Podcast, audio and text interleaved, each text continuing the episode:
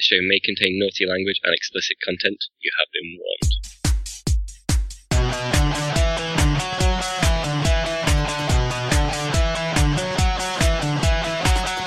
Welcome to Facehammer, an Age of Sigmar podcast. Bringing you product reviews, news from the UK tournament scene, as well as some pro hobby tips. So stay tuned and get ready for some hammer to your face. Welcome to Facehammer episode 52. It's me, Russ the Face. I'm joined by Byron the Champion Ord. Uh, um, we're here to talk about Adepticon, or the road to it, I should say. Or more like the air to it, Yeah, the air to Adepticon. the, f- the flight to it. We're not getting on a boat. No, Not doing it's that. not. It's not a smooth one.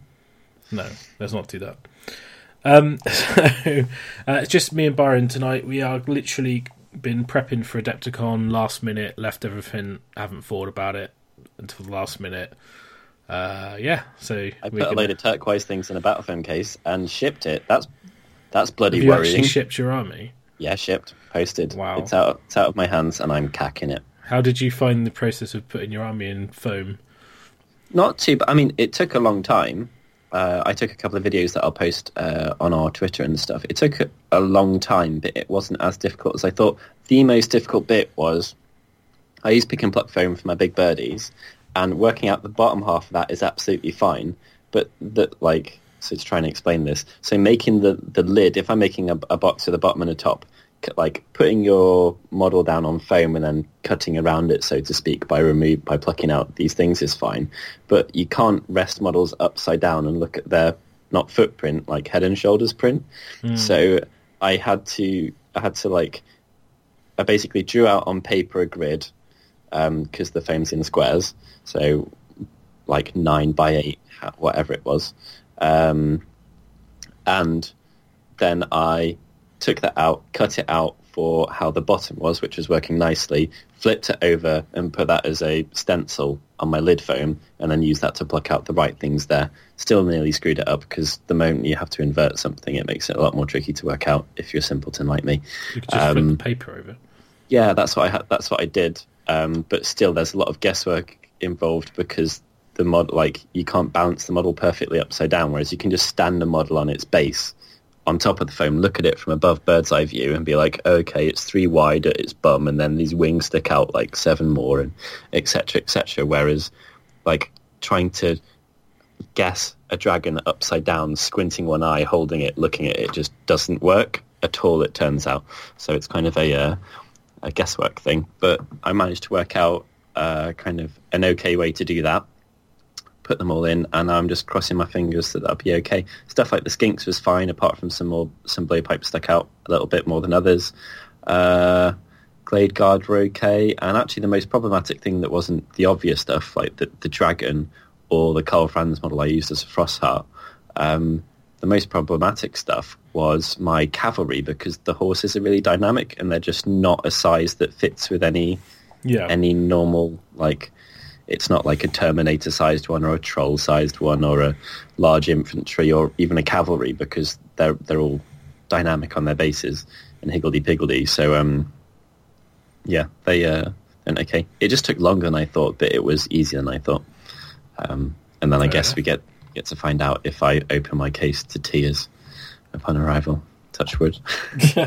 Well, hopefully not open to tears, but um, yeah, it is worry.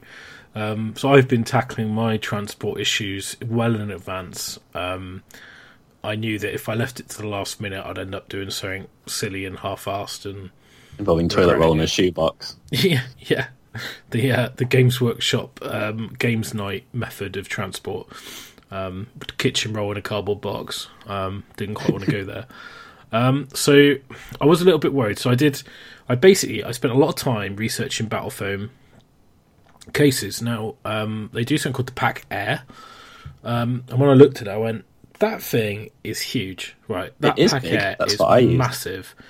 And and then I looked and I went, "It's actually too big to go in your hand luggage because it's based on old regulations." Um, so I went, "Pack Air is too big, so I'm not I'm not even going to look at that."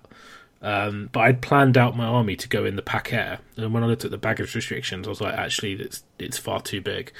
Um, then I was like, okay, so if I'm going to hand luggage my army, um, so I, I I asked Tomlin, and he said that the pack four three two was okay, and so did Dan, and I was like, well, the four three two is okay, but four three two is a lot smaller, and I, my army is quite big, so I am taking a Nurgle army, and I've got a Great Unclean One, six Rotflies, Lord of Afflictions, you know, lots of big models, plus trees now. Um, and I was thinking, how am I going to fit my army in a that four three two case? So I planned it out. I thought I need to get some foam. I'm going to buy extra and different sizes so I can plan it and play around and see what fits. But I also saw something called Magna-Racks, um, which is basically uh, pegs, uh, lots of plastic tubes and metal plates with uh, plastic rim and plugs and different sizes, and, and you basically build like a like a shelving unit. This is still a battle foam product, right? It is a battle foam product, yeah. Yeah. And the base is me- metal, so you can magnetize your models and it sticks to it. So I thought that looks really good. The depth's about nine inches, so it fits in an IKEA cabinet. Um, so I was like, "Oh, that's useful." Um, and I ordered those as well, and I wasn't quite sure what I was going to go with, so I just ordered both. And I thought well, I don't want don't want to mess around. I just want to get it all and I can make a decision. So got it in, uh, and the Magna-Racks are basically a winner. So um, I magnetised my army. It all fits on the Magna-Racks in the case, magnetised. And I thought then I thought, hang on, magnets can is that okay? So I searched that, and apparently that is okay. So magnets is not a problem. Um, so that's what I'm doing. So I've got a Magna-Rack set in a Battle Foam 432 for my army. Um, now, quite lucky I did do it early because when Les went to do the same thing, they were out of stock. So I was quite happy They've I ordered. they've sold out countrywide. I think. Yeah. Um, yeah. He obviously didn't look very hard because I know that we've got one left at Element at time of recording. Well, I did say that, you know, I think he ordered direct, but um, yeah. Yeah, you should give So- me a ring. Yeah, exactly. I did mention it, but anyway. Um, so, uh, so anyway, that's what I'm doing for um, my transport. So I was happy to do that, and um, I actually got to transport some Shadespire as well. So I got a deck box, um, Ultimate Guard, uh, really nice. I use those a lot uh, for other games. Um, so I got that, and haven't thought about packing. I might take some board games in the bottom of my case. Depends how much room I've got, really. Um, we're there for a week, so it'd be nice to have a couple games that are like small but co-op-y and fun. Um, so I might take some of those. I'm sure there'll be plenty of stuff there to play, but you know I don't want to buy too much because it's bringing it back. You know. so uh, yeah, so that's that's what I'm doing for army transport. Um, Top I- tip though, if you do if you do want to buy like a shit ton of stuff, then you'll save yourself a wad, and it'll just be more convenient to go like put it in like a cardboard box at the show, get back to the airport, buy yourself a case, and then just pay the fairly like nominal fee for an additional baggage. I think it's not it's not too many additional dollars to get another big like twenty kilogram max hold oh, luggage. really? Yeah. No, okay, I hadn't thought Just- about that. just in case you're planning on going nuts. It works out cheaper than postage, and you you've got it with you. Never planning to go nuts. it, it does happen. Not Um, saying it's going to happen, but not not to say that I've uh, got a delivery today of eleven boxes of Medusa and two boxes of Canaries, um, Well, harpies. well, you and Joe can share pictures to your heart's content. Yeah, he sent other. me a picture of it, and I literally sent him one right back. and I'm not talking about our cocks. We're not that kind of. We don't have that kind of relationship. We asked for um, Adepticon questions before we started recording, and, and one of them conveniently was, "How much alcohol will you drink?" So maybe if Joe plays his cards right, and you do drink too much alcohol, you'll get one of those pictures. Yeah, Who knows? who knows? Um, I doubt it. Um, so, uh, yeah, but so I, I've actually caved and brought a Daughters of Khaine army, mm, as much as I'm loath to say so. Um, but after talking about it on the show, uh, if you haven't listened to it, check it out. I go, we basically on the fly come up with a list, and I kind of thought about the army concept and the modelling part of it, and went, actually, yeah, all new models, apart from one, uh, which is a shrine, and I went, actually, let's do it. Um, so that's my second project. That's my next project. Already, already, already models already sat there waiting for me for when I come back from America. So uh, that's going to be awesome sauce. So, Adepticon. So people who don't know, um, yeah, uh, Adepticon is a big convention in Chicago. Huge. Um, huge, yeah, probably the biggest wargaming. It's three thousand plus in the world. gamers. I think so that's that's that's not attendees. That's actual gamers. Yeah, So as far as feet on the floor, rolling dice, um, I think it's it's pretty much up there, right? yeah, yeah pretty crazy. Um, it is on. It's it's sort of spread over uh, March, so I think it starts on the twenty first. I don't know, but yeah, it's uh, it, it's really um, really looking forward to it. I've never been before, so it's gonna be interesting. Uh, we are booked up for three events, aren't we? So We are indeed. I'm booked in for the Shadespire, um, which I'm quite excited about.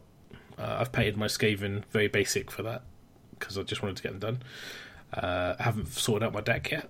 Um, wanted to go to the Grand Clash at uh, Warhammer World for the Warhammer Age of Sigmar Open Day, but unfortunately, God had other things to say about it, or maybe it was uh, it was the uh, something to do with the um, Beast Claw Raiders calling down a, a frost. uh, but well there been. Someone everywhere. drank someone drank the wrong potion. Yeah, yeah, egged their definitely. opponents. It's uh, it definitely was uh, very snowy, and uh, the event was cancelled apart from the Grand Clash. But I wasn't going to try and travel for, for the event; it was too dangerous, really. So um, just just stayed at home, um, which is a bit of a shame. Uh, I have played a couple practice games with my friends, but to be honest, they're not they're new gamers, so it's not like it's not really giving me any practice other than just just oh okay that works or how does that rule work really. That's uh, but yeah, not too bad. So quite looking forward to playing some Shadespire. Um, you you played in that, Byron? Yeah, Nah. to know. I, I should. just want to. I want to just go out and hang around and talk to people. So I, I guess I'll see. It's the thing is because of the nature of the game, I can just rock up and be that noob. Um, Yeah. with such great ease with my unpainted models. It's in board game category, isn't it? Yeah. Um, and just be like, I got blue dudes. Hi. Um, so I Yeah. can, I As long as you can tell your blue dudes apart from their blue dudes, you're fine. I'll put a Tipex dot on Yeah, each literally, you, have to just do bases. that. Yep. Yeah. Um, and then, uh, yeah, so that's that's interesting. I mean, to be honest, I mean, it's not even a whole day, so it's Not much of a commitment, is it? it's not a big commitment. Um, I think the doubles is a bit more of a commitment, and I'm thinking about not not bothering with that. Um, not sure. Uh, that's a thousand points doubles. I haven't read any lists for it. I don't even know I'm partnering with if we're doing it or what. So I guess we can work that out. friend? I can be your friend Yay. if if we're allowed.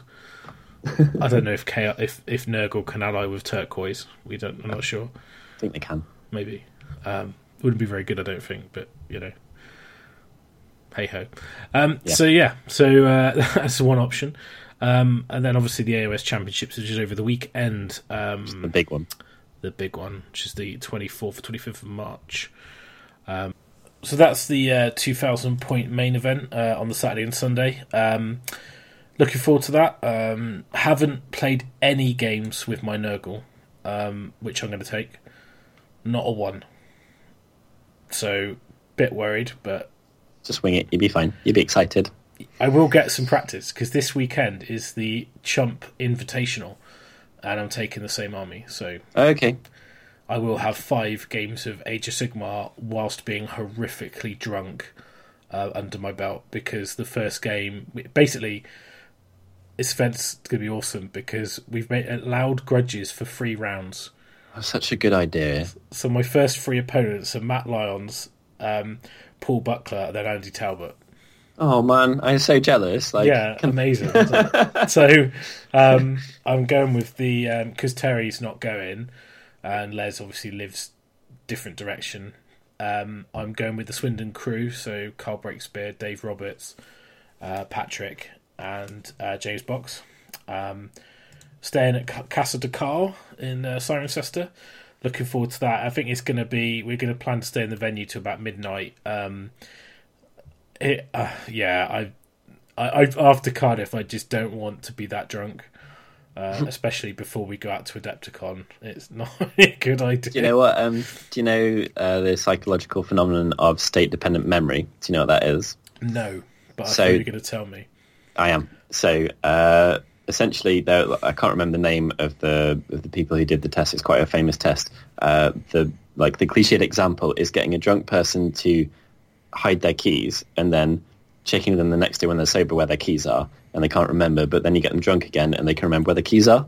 So in theory, if you want to prep uh, an appropriate level, if you're going to be drinking all the way through Adepticon, I then you do drunk. you do indeed need to practice. yeah, do you need to be practice drunk and the same level, which should be a friendly, responsible UK ambassador level of drunk, not like a sick in your hand at Firestorm level of drunk.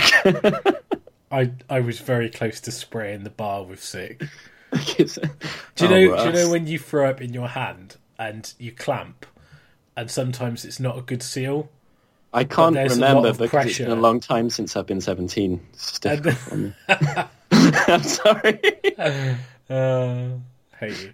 Uh, I don't know what happened. Papa Roach is probably playing like in their first year the last time I did that. Wait, don't. I, I saw them live in '99 yeah, about then. Sounds about right.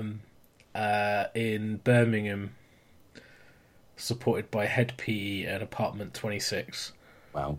Uh, and I got horrifically ill because we got stranded in Birmingham overnight in the train station, and it was horrible. Anyway, different story. Um, but I don't tend to drink at gigs because it's too fucking expensive. But there you go. Anyway, So so you're, gonna prac you're practicing with three lovely chumps and then two randomly drawn chumps. So is it a one day? Yeah, but the whole premise about it's a two dayer, but the whole premise behind the event is that you only get invited if you're somebody that everyone there Everyone. would want to play. Yeah, I got an invite and just said basically it's it's a lot of travelling before I do a lot of travelling. I did Um, get invited. Yeah, I'm still nice. If people out there didn't know about it, sorry, but it's not that nice. No, no. There's only limited space, but um, super. Just got to look at yeah. Just gonna say just got to look at your first three opponents. You can judge the caliber of the attendees on just how nice all those three chaps are to play against. Yeah, there was literally like when it comes to the grudge, they put a list up of who didn't have a grudge, and I could have happily played any of them. Um, Yeah. but I just went for the the big the big dogger, um, the rematch of Bennett and Matrix and uh, and uh, Andy Talbot because I want to get some, Um, Solid. not of him, but of his uh, of his stupid Dracoth riding guy that did 18 wounds to my my um, my ironclad in one round of combat. 17, but it felt like 18 wounds. And he complained because oh, I should have killed it. Like, what? what? Oh, sorry, sorry, what planet are you on? anyway, no, it's going to be awesome. I'm really looking forward to it. So um, I'm going to get prepped. So um, I suppose before we're going to launch into our lists and talk about our armies and what we're taking and all that kind of stuff, I just want to quickly touch on a couple of things. So one is Nagash. Um, we've had a lot of people tweet us and ask us about the Nagash review. We did say at the beginning of the last show there will be one. Um, it will be probably later rather than sooner, um, purely because there's a lot to cover in that book, um, and there isn't really any new War Scrolls. A lot And of text. yeah, we haven't played with it really, and I know I'm a playtester, but um, it's hard to do a comprehensive review. With a new battle tome, it's almost easier because everything's new, so it's not you're No not kind of trying to talk about how it was and how it is now, and and what difference it makes and what happens to your existing lists because it's just new. So there isn't you're not. You're not even a new. It's a new faction, so you're not even going. It's a remake of a, a book. You know, it's it's a new, completely new thing. All about the new shiny thing. Yeah, so it's so much easier. I don't know what you mean. Um, so um, it's all right. I ordered it from you. You'll be happy. Um, I can get back to you in a couple of months. Um, so no, I'm kidding. Uh, I just take all the cellophane off and be like, yeah, and then go, oh no, I don't want to play it now. Uh, which is my You can assemble it to a really high level and then sell it to me. well. Well, speaking of, I need to have a clear out. So I've got a couple assembled to a very high level armies I need to get rid of. So uh, Watch this space. I might, yeah, I might even sell my Khorne army because I'm not playing with it, um, and I've done a lot with it, and it's I've got a painting award with it. Uh, most of that's probably because of you, but I think we just made a, a very sexy coupling. Well, that in general, just Yeah. in general in life. oh God, no one wants to Not as not as se- not as sexy as 36 Skyfires though, apparently according to um, opponents. So I guess we could have tried harder. You could have tried to be nicer. We could have. I think the um, I think the octagons were uh, were where it was at though. Um, then the the grumpy barman was like, "I can't sell you those." I was like, "Okay, can you do me four doubles then, please, and uh, give me a pint of water?" Response. I wonder what's going to happen here. Just top it up a little bit so you kind of think if you had four of those, they'd fit in the pint glass. Hundred percent. Yeah, it was good. No, it's fine. So- it's just his job, not judging. Um, so, um, Post Adepticon will probably have played. Like, there's a good chance that we will face off against death as well. So we will go from zero levels of um, uh, like in tournament game experience with it to at least more than zero. Yeah, and and I think the problem is the meta. I mean, if you think about the meta in general, which we'll we'll talk about a little bit about the American meta, which we have no clue. Um, and actually, one of the guys who's organising the American uh, tournament in Adepticon, American tournament, this Age of Sigmar tournament in America, in America, rather uh, rather than just a tournament of Americans. I don't know. um, he's uh, he's um, anyway, he messaged me because he's coming over to the south coast, and he said, "What w- will this list be okay? What's the meta like?" Uh, and my reply was, "It's the UK. If it's in the rules, do it." Um, then then he was like, "No, I mean like, it, are people because he's going to take the Les Martin list." Um, so he was like, "Is it okay? Is it outdated?" And I said, "Well, I don't really know because since I played Age of Sigmar, there's been the Maggot King book, um, the Daughters of Khaine book, and the And Legions of the Nagash book. Yep. So that's I don't know. Uh, it- it- that's that's that's kind of the beauty of it. Um, and By the time he gets to April as well, uh, sorry, it's um, May for South Coast this year, isn't it? yeah, By will the be another he, book. Yeah, yeah, um, and he's also beginning to. So I don't think things can change the world unless, like, the meta that is, unless they. It's pretty much the same army, it just got new rules. Um, so maybe Nagash has more capability for that. The undead book, sorry. Um, or you just have to wait six months to nine months because people have to paint things. So even when something comes out and it is like the most like idiot-proof power gaming army in the world, it still takes people six months to get it. yeah. So I think Daughters of Khaine, you just won't see that many at Adepticon. Oh no, that that you get to like that's that's But for a, a normal army as well. Yep. Not to say that they're one of those armies that you described as being no brainer and push it forward. No. I was thinking more uh, the Teach example, uh, but I think daughters they actually they will suffer for a longer delay because if the list happens to be ninety witch elves, then there is there is a, like you can add like a a twenty percent multiplier on that because painting time. Um, yeah. so people don't own them. And the more an old list list bunny is or an old army varies to a new list or army, you can add on there's all these unknown factors. So it could be like something comes out and it's super elite and people owned half the models anyway, so there's only a four month pickup period, or it could be six months average, or it could be nine months because Teach came out and everything is super detailed, takes forever to build and takes forever to paint well, Yeah. and people are intimidated by it, so they put it off. Or the rules are so higgledy-piggledy complex that even though obviously there's a few dumb units, people are like, uh, I'll stick with what I know. So there's all these yeah. unknown factors. I mean, I think I think for um, for N- Nurgle and Nagash, I think a lot of people have those models. Um, Yeah. Obviously, Nurgle come out at the end times. I mean, a lot of my Nurgle army is my end times army. I was just going to say people can blow the dust off a beautiful army and be like, woo! Yay, that's me. Um, and paint a Great Unclean One, which I'm very happy with. Um, and you know, um, there is a lot of Death and Nurgle armies around now. Whether to say they're going to be very popular, I just don't know. Um, I mean, Nurgle has always been popular, so uh, I think with a new book, probably will see those. Um, Daughters of Khaine is an interesting one because there are some people who did actually have a Witch Elf army before the book even come out there are some crazy people out there that did, did these armies. I mean, Paul Buckler's got a full Daughters of Khaine army, Yep.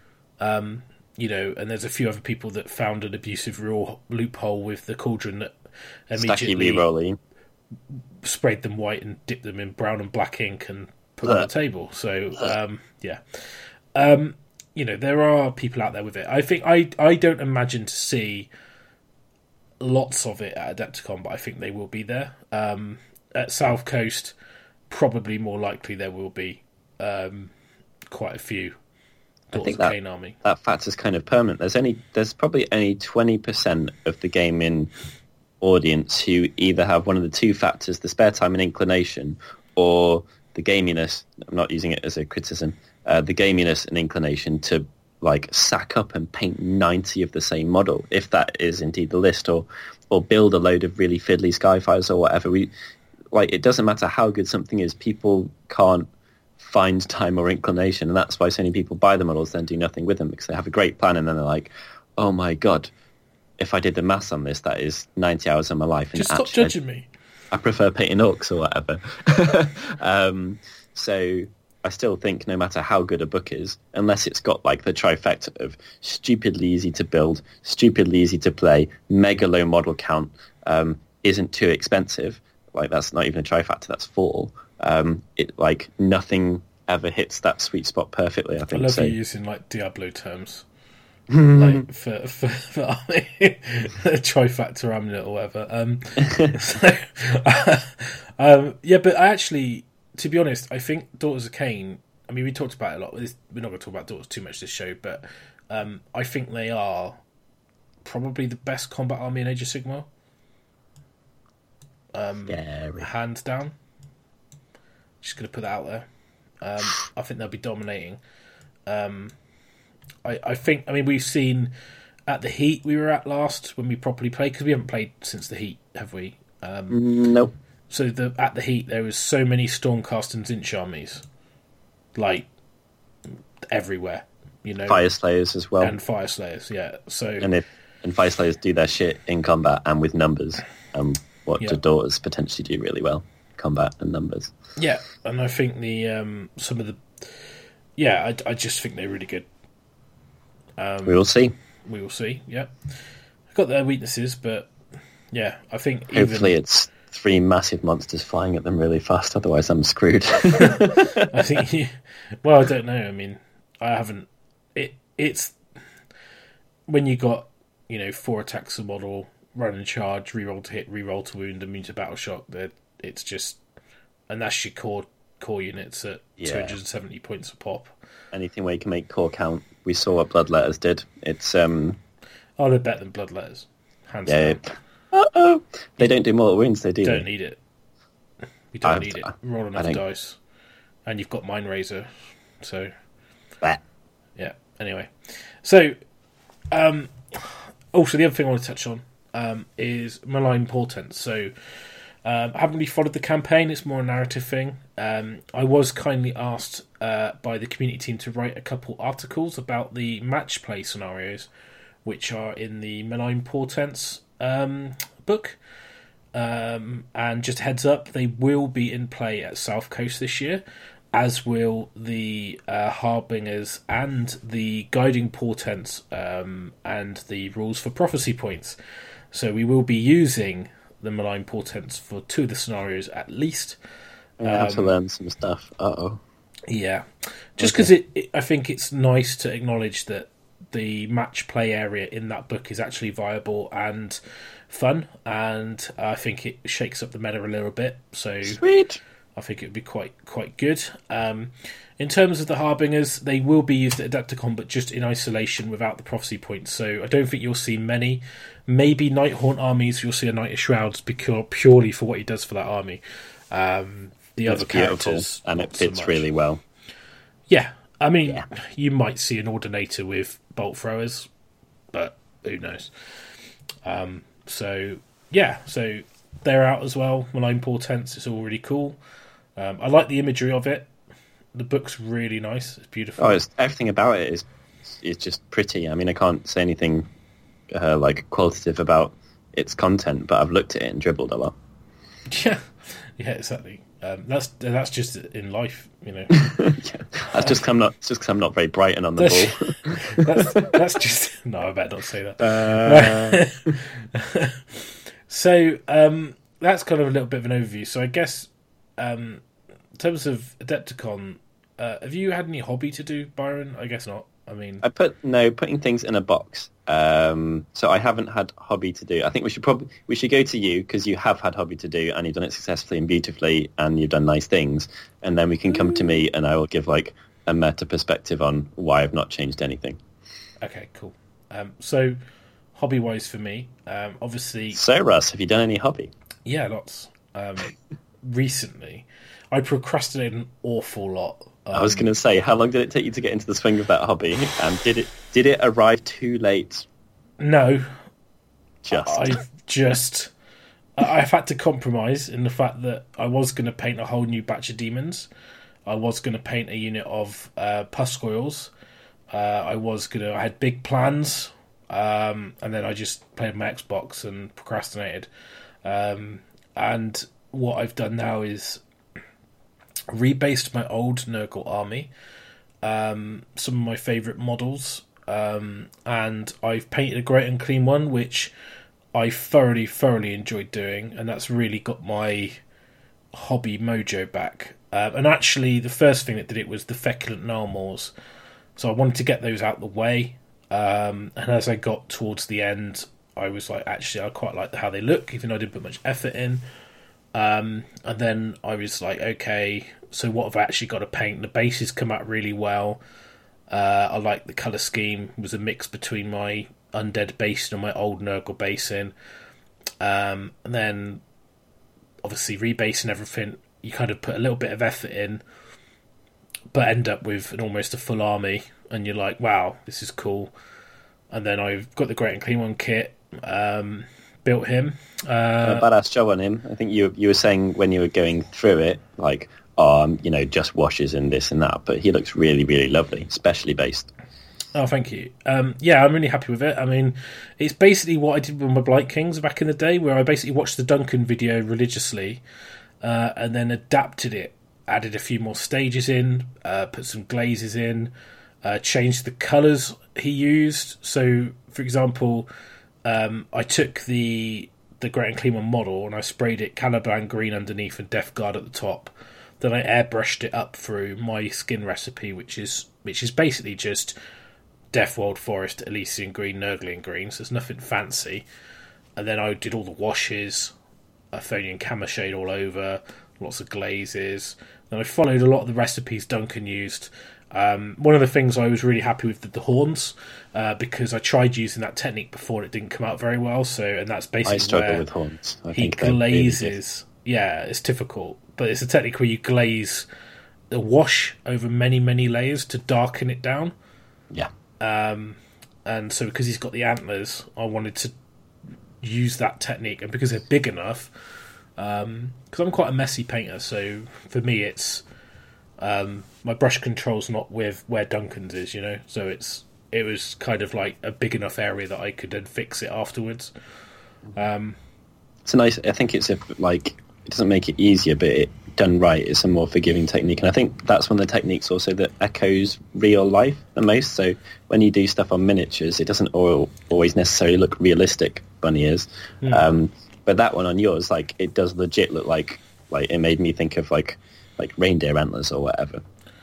Yeah, I'm super happy with how it's turned out. Um, and uh, I've got five Blight Kings to go, um, which are mid paint, uh, and that finishes my army off. Um, I, I did look at my Plague Bearers and my drones and think I should highlight their skin up. Uh, I haven't got time, really. Um, Is that a if it happens thing, or do you hundred percent not have enough time? I could, but I imagine that how long Blight Kings take. Um, Yeah, No, I don't have time, and I've got my I painted my Spiteclaw's Swarm warband. Um, again, base coated and washed in Agrax, and then I highlighted the base. Um, I could highlight those um, because they're not. I mean, it doesn't really matter, but I, I would quite like to highlight them up, and I think if I had some spare time, that might be where I'd spend my effort. Um, well, they're lovely models, aren't they? They're yeah, so really nice, really nice.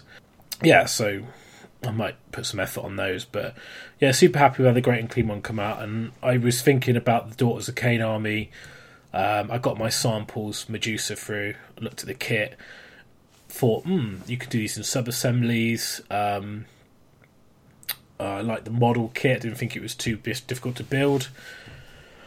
Um, I like the idea of the army, so in my head I've kind of planned it out, um, and that's what I'll basically hit the ground running with. And with the Nurgle, I'm going to come back to it anyway because I will add some of the mortal, some of the extra demons. I've got I've got some stuff. I've got a lot of product that I can add to that army. I've got an exotic Great Unclean One uh, built, undercoated. I've got Great Unclean One in a box. I've got loads more demons. I've got you know everything really. I've got you know Horticulous and loads of stuff, Nurglings, you name it, Pusgoyles, Lord of Afflictions, whatever. So um, I will go back to them, but I'll probably just do the units as and when. So I guess when you when you play with them, that may affect what you decide Yeah. to do. yeah, exactly. And I might go. Do you know what? I'm never going to run two great and Triple. clean ones. Yeah, um, or I might say I really want to play a more demon focused army, or I really want to go. Uh, I want to do the Pusgoyles, uh, which is probably the first thing I do when I get the time, because I like the models and I like the Rotbringer stuff. It's always been my favourite stuff. Um, so yeah, so I've been doing quite a bit. Um, got my hobby mojo back really, which is nice because it's been missing for a long time. How um, how important? I mean, we can all sit around and wank off Nurgle for days because the models are incredible. But let's sit sit around and wank off Nurgle for days because the models are incredible. So, how much of a factor do you think it was? Because you're in a bit of a hobby slump. How much of a factor do you think it was that you were choosing to paint that great unclean one and that scenery being the feculent Gnarlmaws in terms of like the the accessibility of, of doing a solid job and them not being overly complex and stuff? I think it's a combination of being excited about playing with the army, Yep, always helps. um, being able to get my old army on the table, which I was very proud of, um, in quickly. Um, Rebasing. yeah, basically. And the basing was the thing I, I actually ended up being unhappy with Really? because I messed up. I didn't like how it, how the slime turned out, so it gave me an opportunity to fix that. Um, so uh, that combination of it's not a lot of effort really to get my army on the table. you got some badass reward. So I got quick wins. Yeah. then it wasn't a massive hurdle to get from my army's almost there to having enough units to do my competitive list, or what I think is competitive. I don't know yet. Um, then the models themselves are obviously very nice and new, and I've never done them before.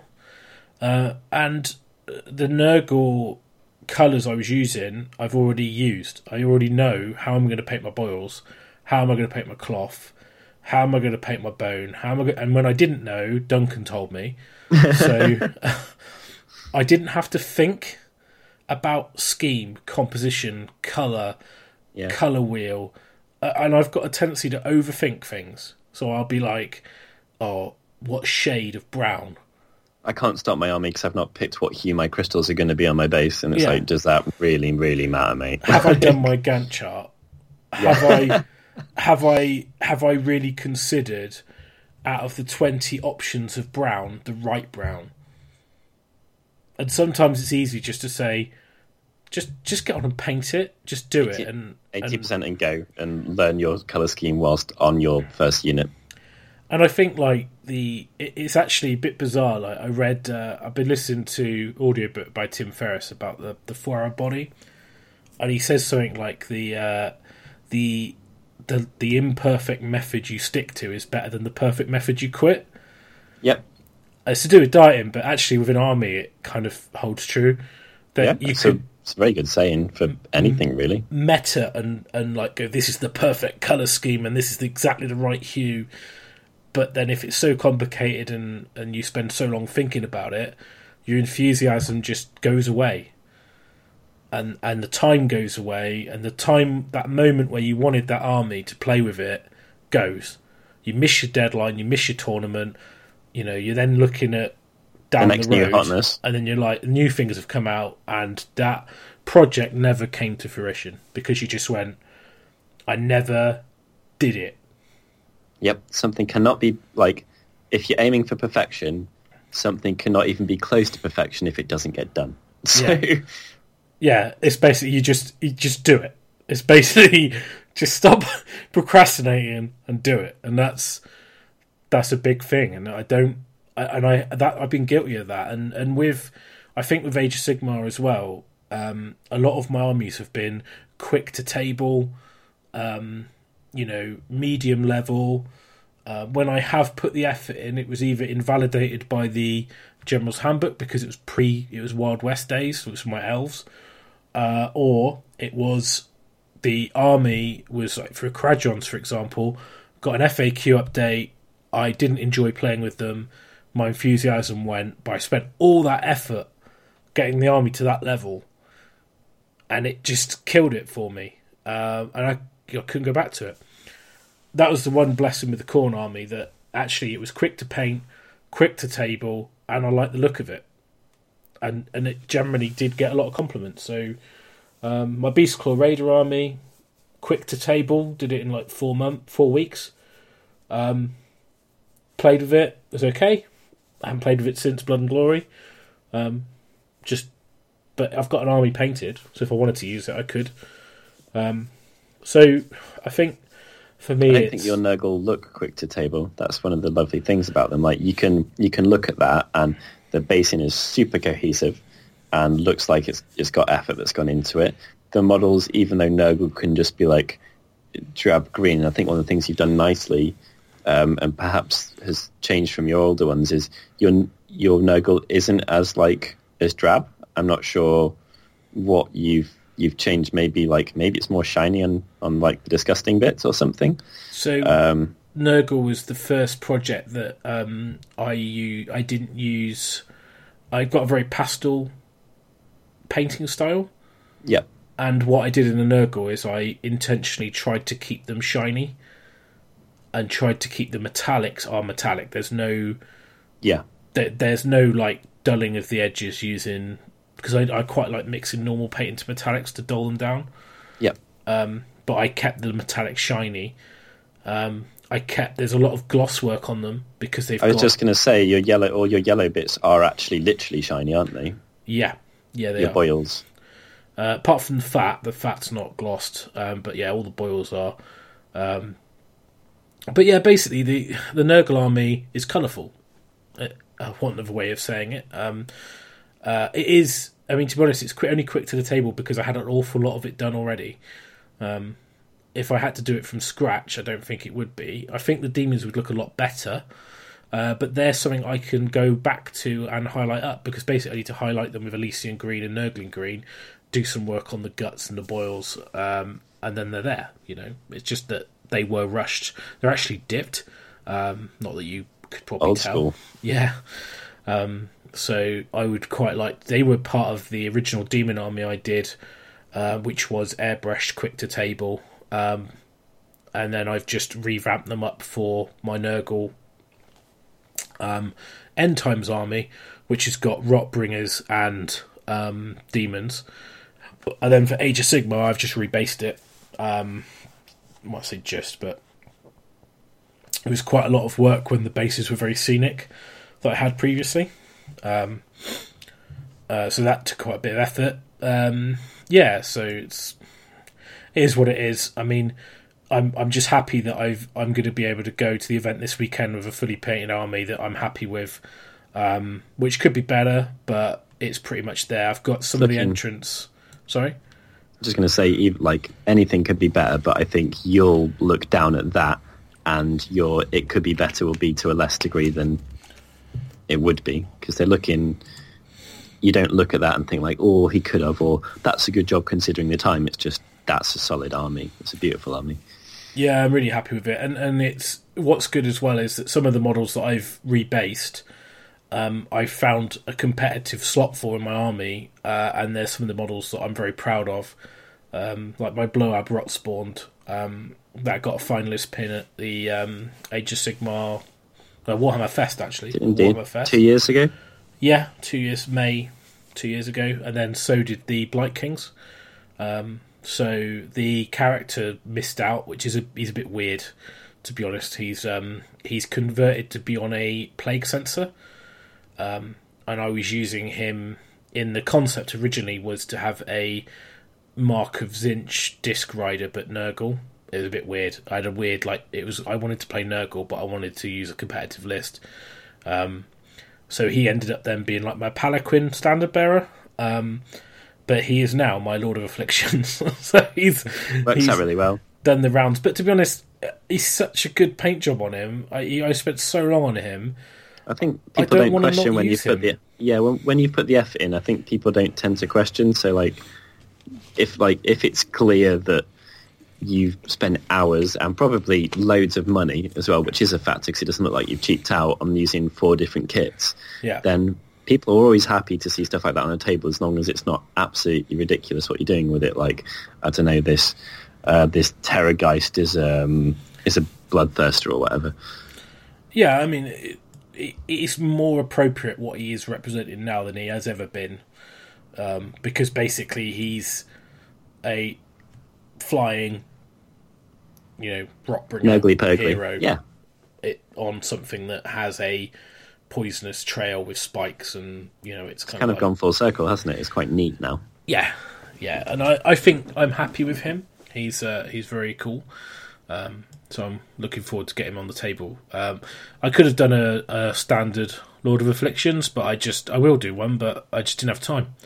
And you put the time in. It's like it's a shame not to get to use models like that. I mean, I know people people like to take the piss out of mine, but like my Prince Alfred model I use as a lore master, that was the first model I successfully did NMM on, and I really like seeing him on the table getting used, not just collecting dust. So I can definitely understand why you'd want to put your best work out there because you don't get to go to many tournaments actually. Like your, your your stuff you put all this blood, sweat, and tears into, it doesn't really get that many opportunities to have people say like, "Oh, that looks really nice." It means a lot when the, when people do. So Yeah. So I think we've probably talked enough about hobby. Um, should we should we have a little break, come back, and then go through our lists? yeah, let's do it. All right, we'll be back in a sec. Facehammer is sponsored by Element Games. So for great customer service, all the latest Age of Sigmar releases at 20% off, and all your hobby needs, go to www.elementgames.co.uk. To support us directly, click through the banner on our website and let them know that you came from us.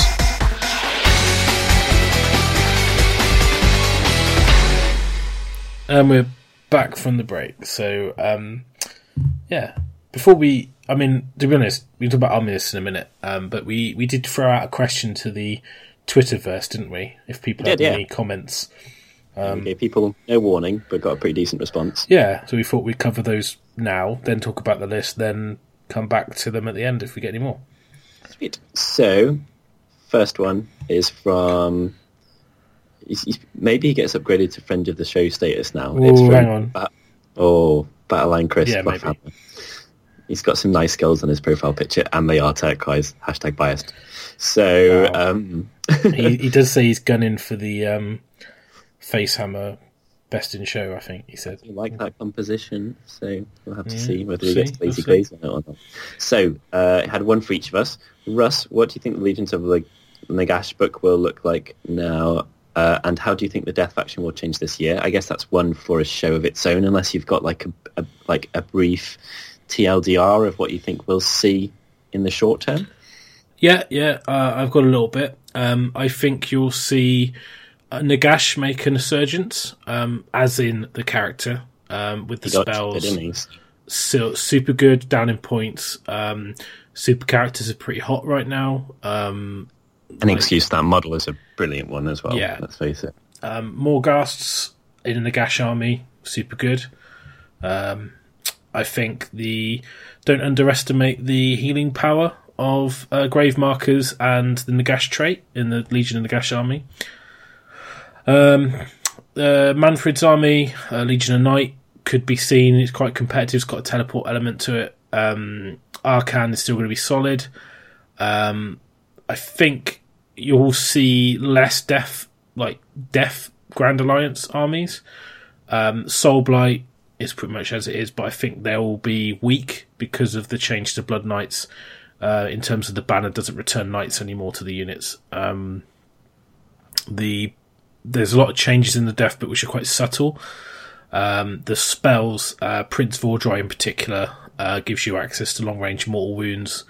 Um, so yeah, I'm excited to see what happens with death. Um, yeah, I think I think you might see them come into their forefront a bit later in the year. I think um, when people have had a chance to really dissect that book and use it, and you know things have settled down a little bit.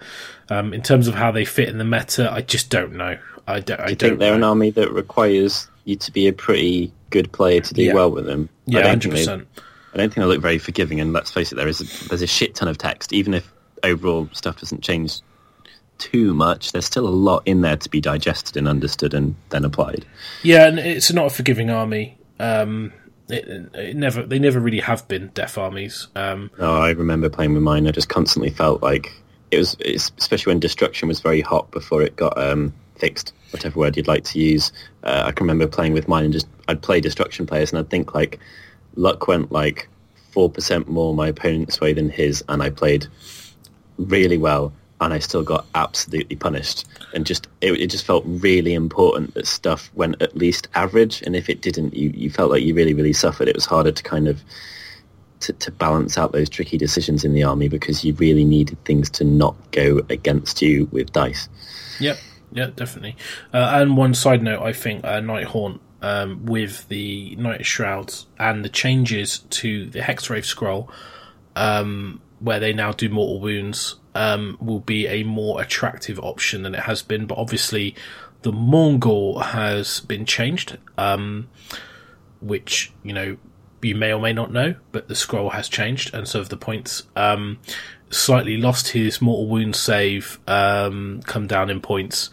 Um, so you might see less Mourngul. Um, I actually think it's not too bad a change, especially in Nighthaunt, because you can it's just a squeeze more stuff different.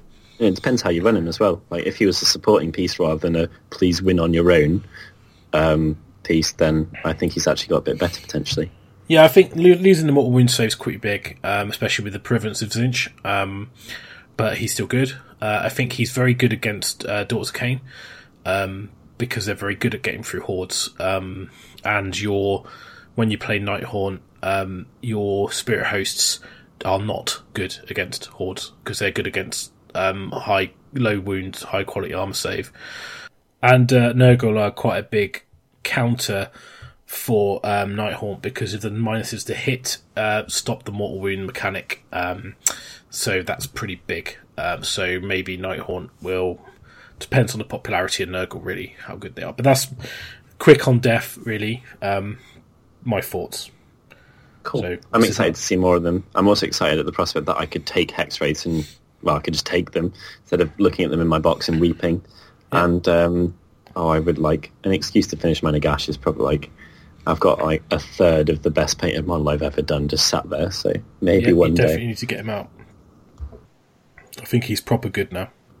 Well, that's exciting. I uh, I would like to. I'd like to take a change of pace army definitely at some point. So uh, Battleline Chris had two questions, and the second was Byron. Are you still planning to rock the waistcoat this year?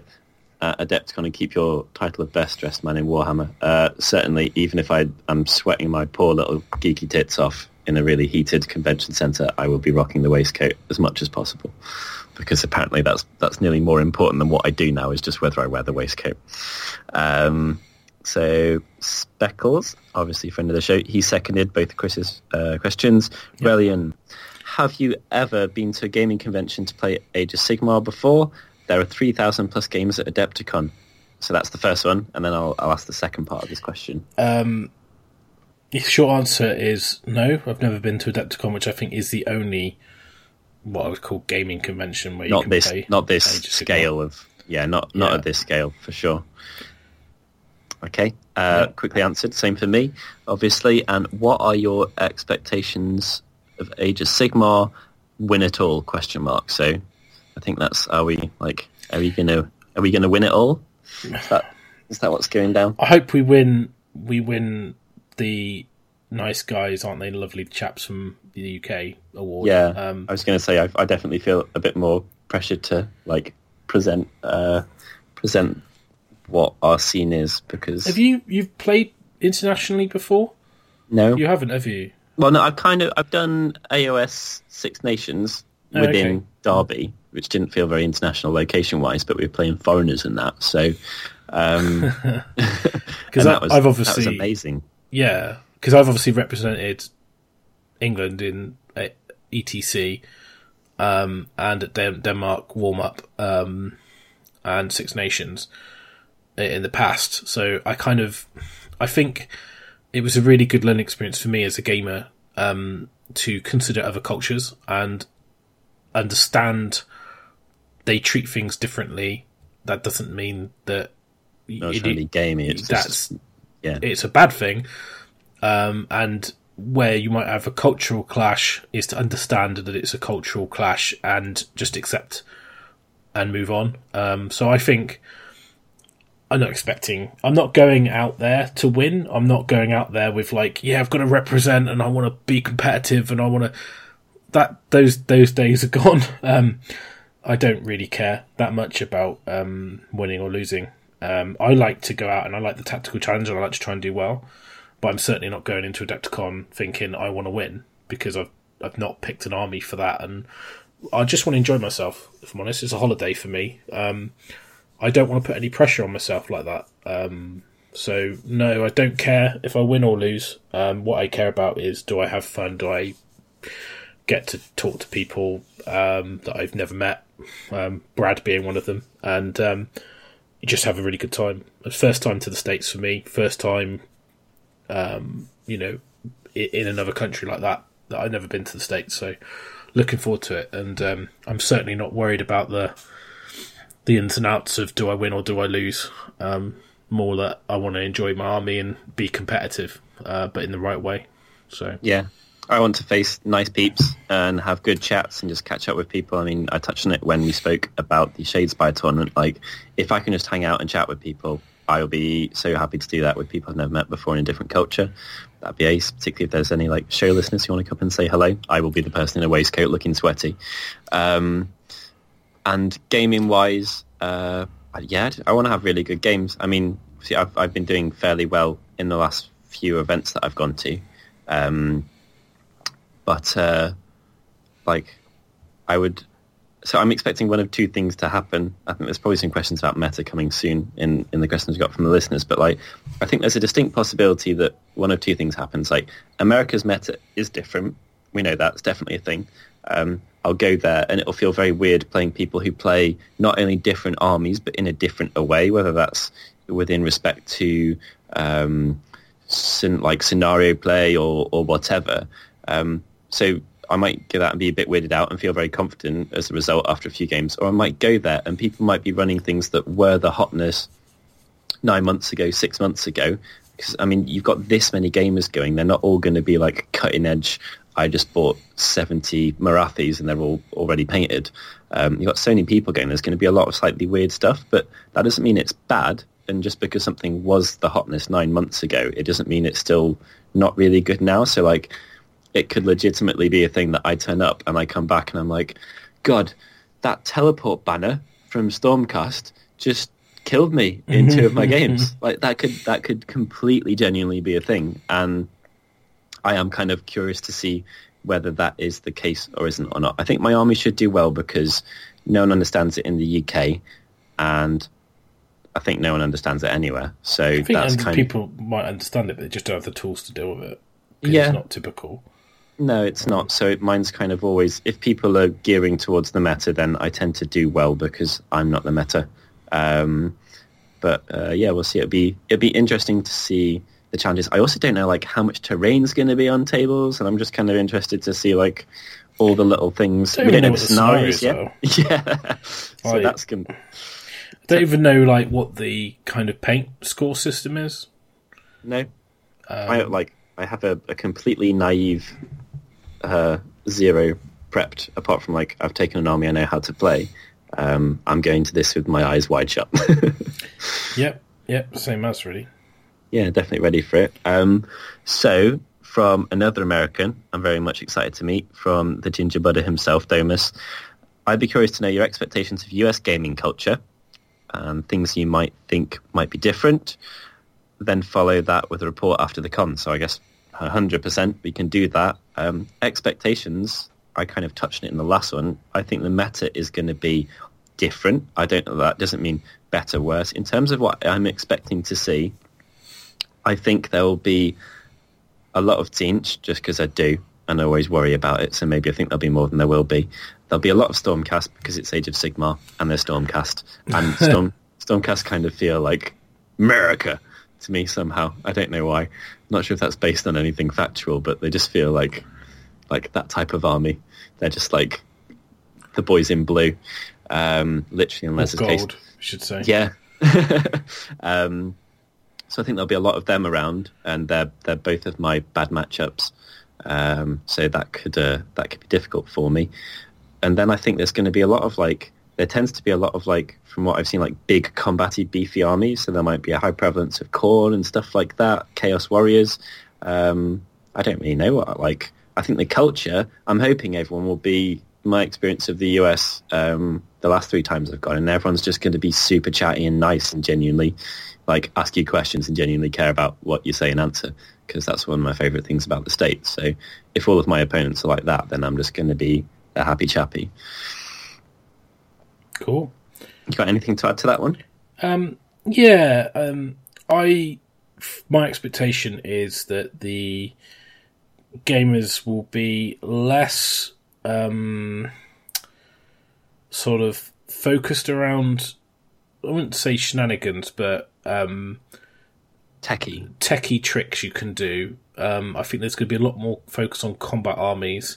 Um, I think the prevalence of um, people on the other side having more fun is some so it's probably more important in the states. Um, I know Adepticon is a very harsh tournament in the in the US standards, from what I've heard, but UK um, is cutthroat but friendly. Um, so I'm I'm hoping that um, you know when we go out there and we're competitive, that that's not mistaken as unfriendly, if that makes sense. Yeah, I do. I think it's a, a from what I've heard. Uh, I remember when Ben Curry went over ages ago and did a Bad Dice episode about it. What I took away from that was that if you're going to be techie and um, uh, competitive in play, then I think he I kind of got the impression it was received better if you're doing that whilst in combat because he took a dark Yeah. elf army that just ran away constantly. So people, yeah, yeah. So yeah, so I wouldn't want to take a Barak-Zilfin drop army, for example, to the states, or a yeah. Skyfire army. I think Yeah. just asking not to make friends. yeah, a hundred percent. I mean, you get that a little bit here, but I think people are a bit more tolerant of it because the scene is that much harsher.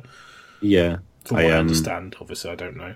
But I'm definitely glad that my birds go over there. Like m- my army gets into combat and fights as soon as possible, as hard as possible. So hopefully that will be kind of in fitting with with the spirit of things over there. um, yeah, and um, uh, Chuck Moore asked a question as well, didn't he? So he said, We're what, jumping jumping that- around now. "Oh, that one was that one What was kind of- earlier on my feed, but That's all right. What kind of atmosphere do you expect in the U the AOS hall for the GT US versus UK?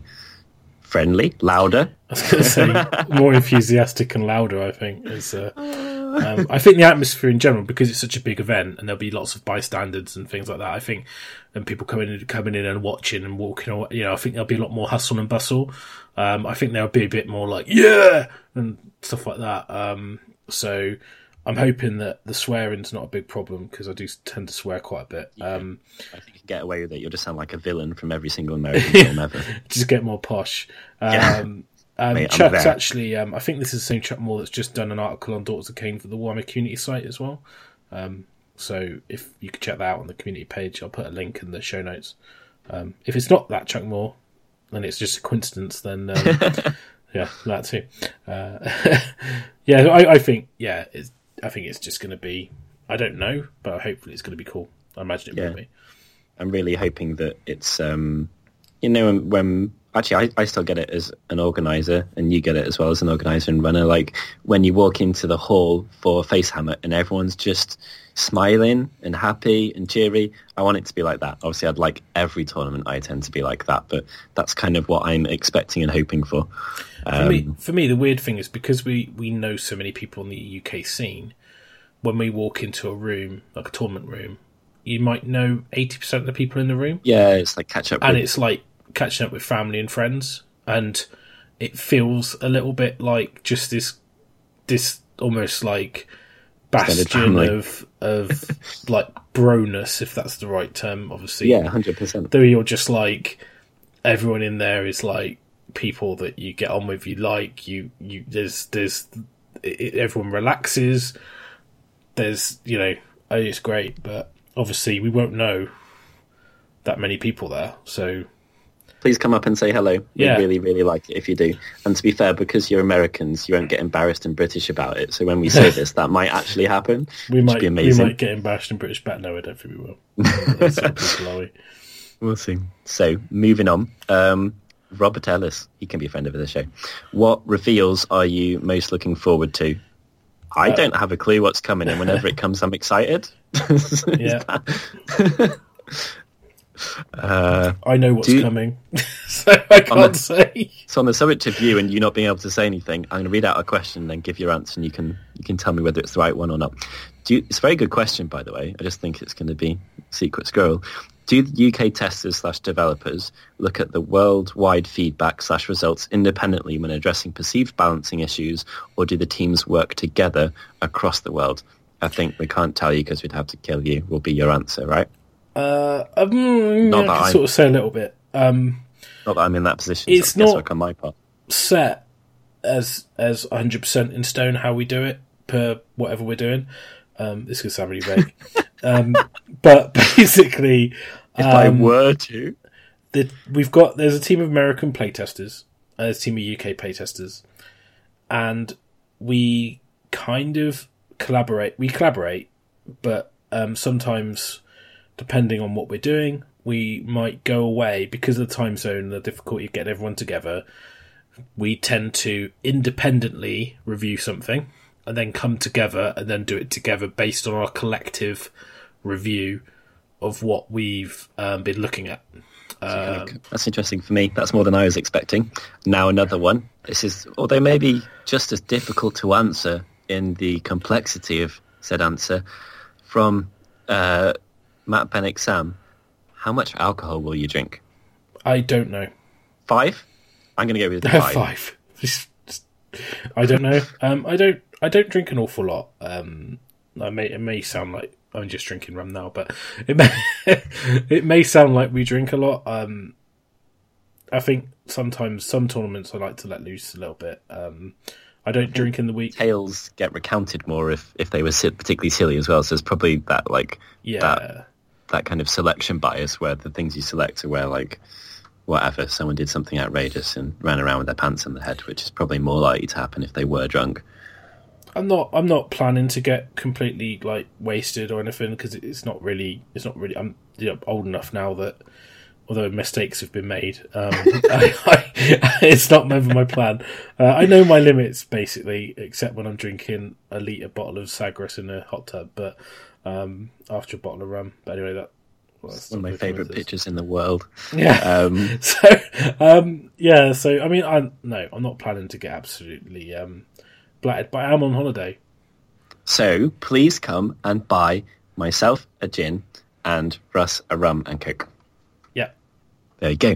How are you transporting your armies from Gaz Taylor? What events are you doing? Wish I was going. Would be nice to have you there as well, mate. Um, we've kind of answered that Yep, covered that one. Um, Russ knows what events he's doing. Actually, no, neither of us do in total, but one to three events each. yeah Uh, two to three on Russ's case. So, uh, Age of Sigmar Sean, um, who nearly all of us have played now. I think he's he's missing one from the set, possibly. Might be you. it is me Um, it is you. Okay, so what do you think of getting missions on the day? Uh, scary. Do you think this might add to slow play that has been talked about within the community in the last few weeks? Uh, I don't know about that being spoke about. I guess that was on a, a, a tweety thing. i don't know um, about that either but I guess Okay. that's probably to do with um, people with lots of rules and spending time with lots of dice rolling for not a lot. Yeah. So people playing Bonesplitterz, uh, potentially Daughters of Khaine. It's Yeah. going to be a thing, isn't yeah, it? it's a thing. They are like they You've are got to be quick.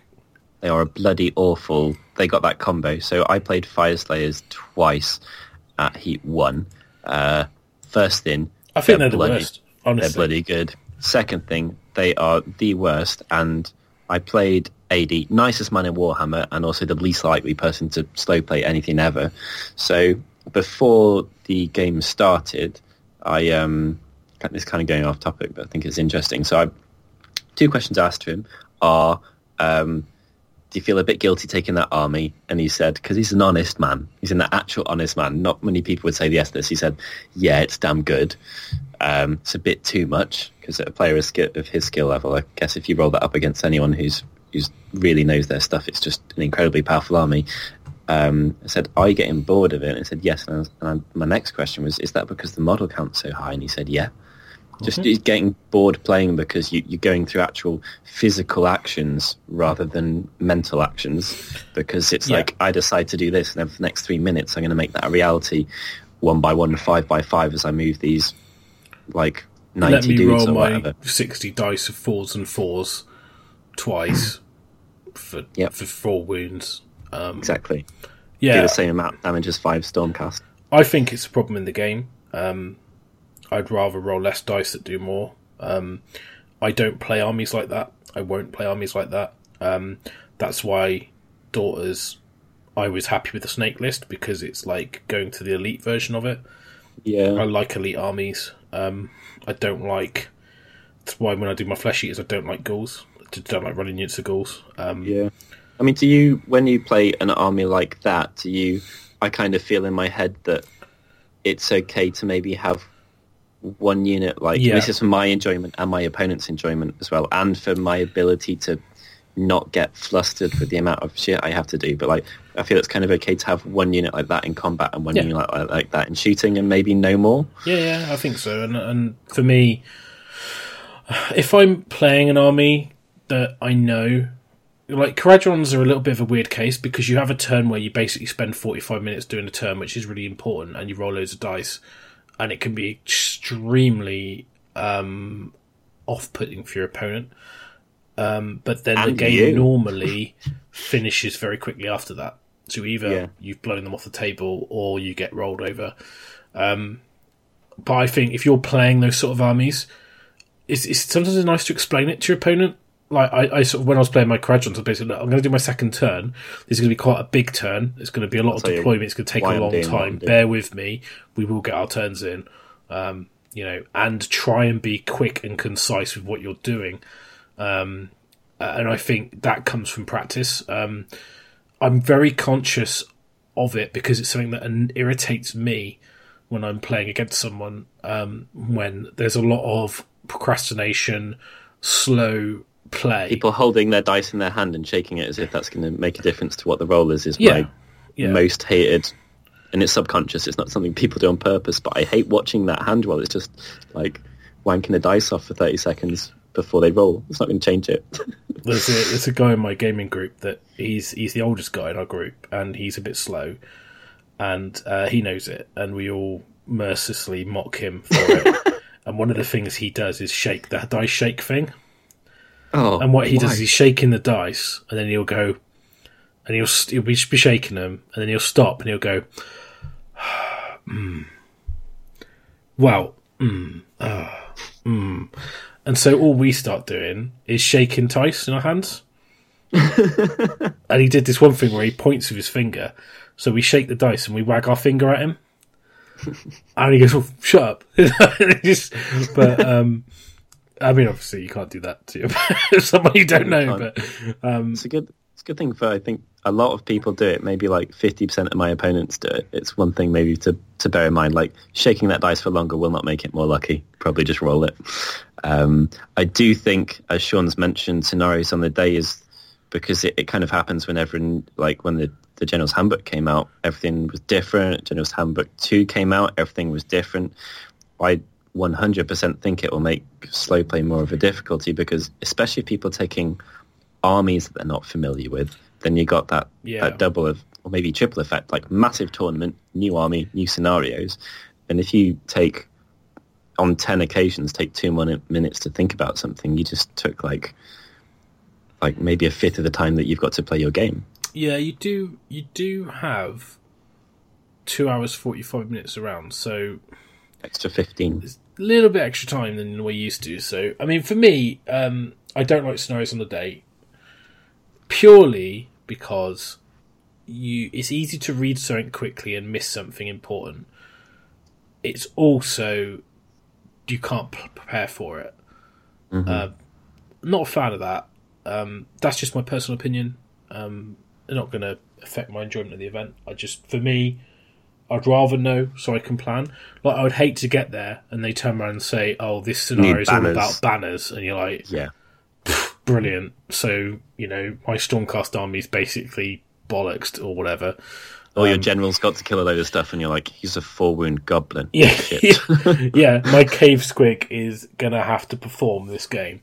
Um, Needs Yeah. to kill more than the gash. Great. So I'd, I'd rather know, or at least have a concept. I just hope they're not overly complicated. yeah, um, I would agree with that because your first point was completely correct. How many, well, it's not many, but how many narrative or slightly different events have we been to where you get to an end of a round and people are like, oh, I won. And then you talk to them and they're like, oh, yeah, we played that completely differently to you. And that's because it was new and people wanted to get on and finish their game and they played, they didn't play things right. And it's fine if both people are playing like that, but it's it's also not quite right.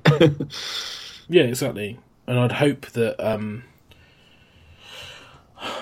I would hope that if you're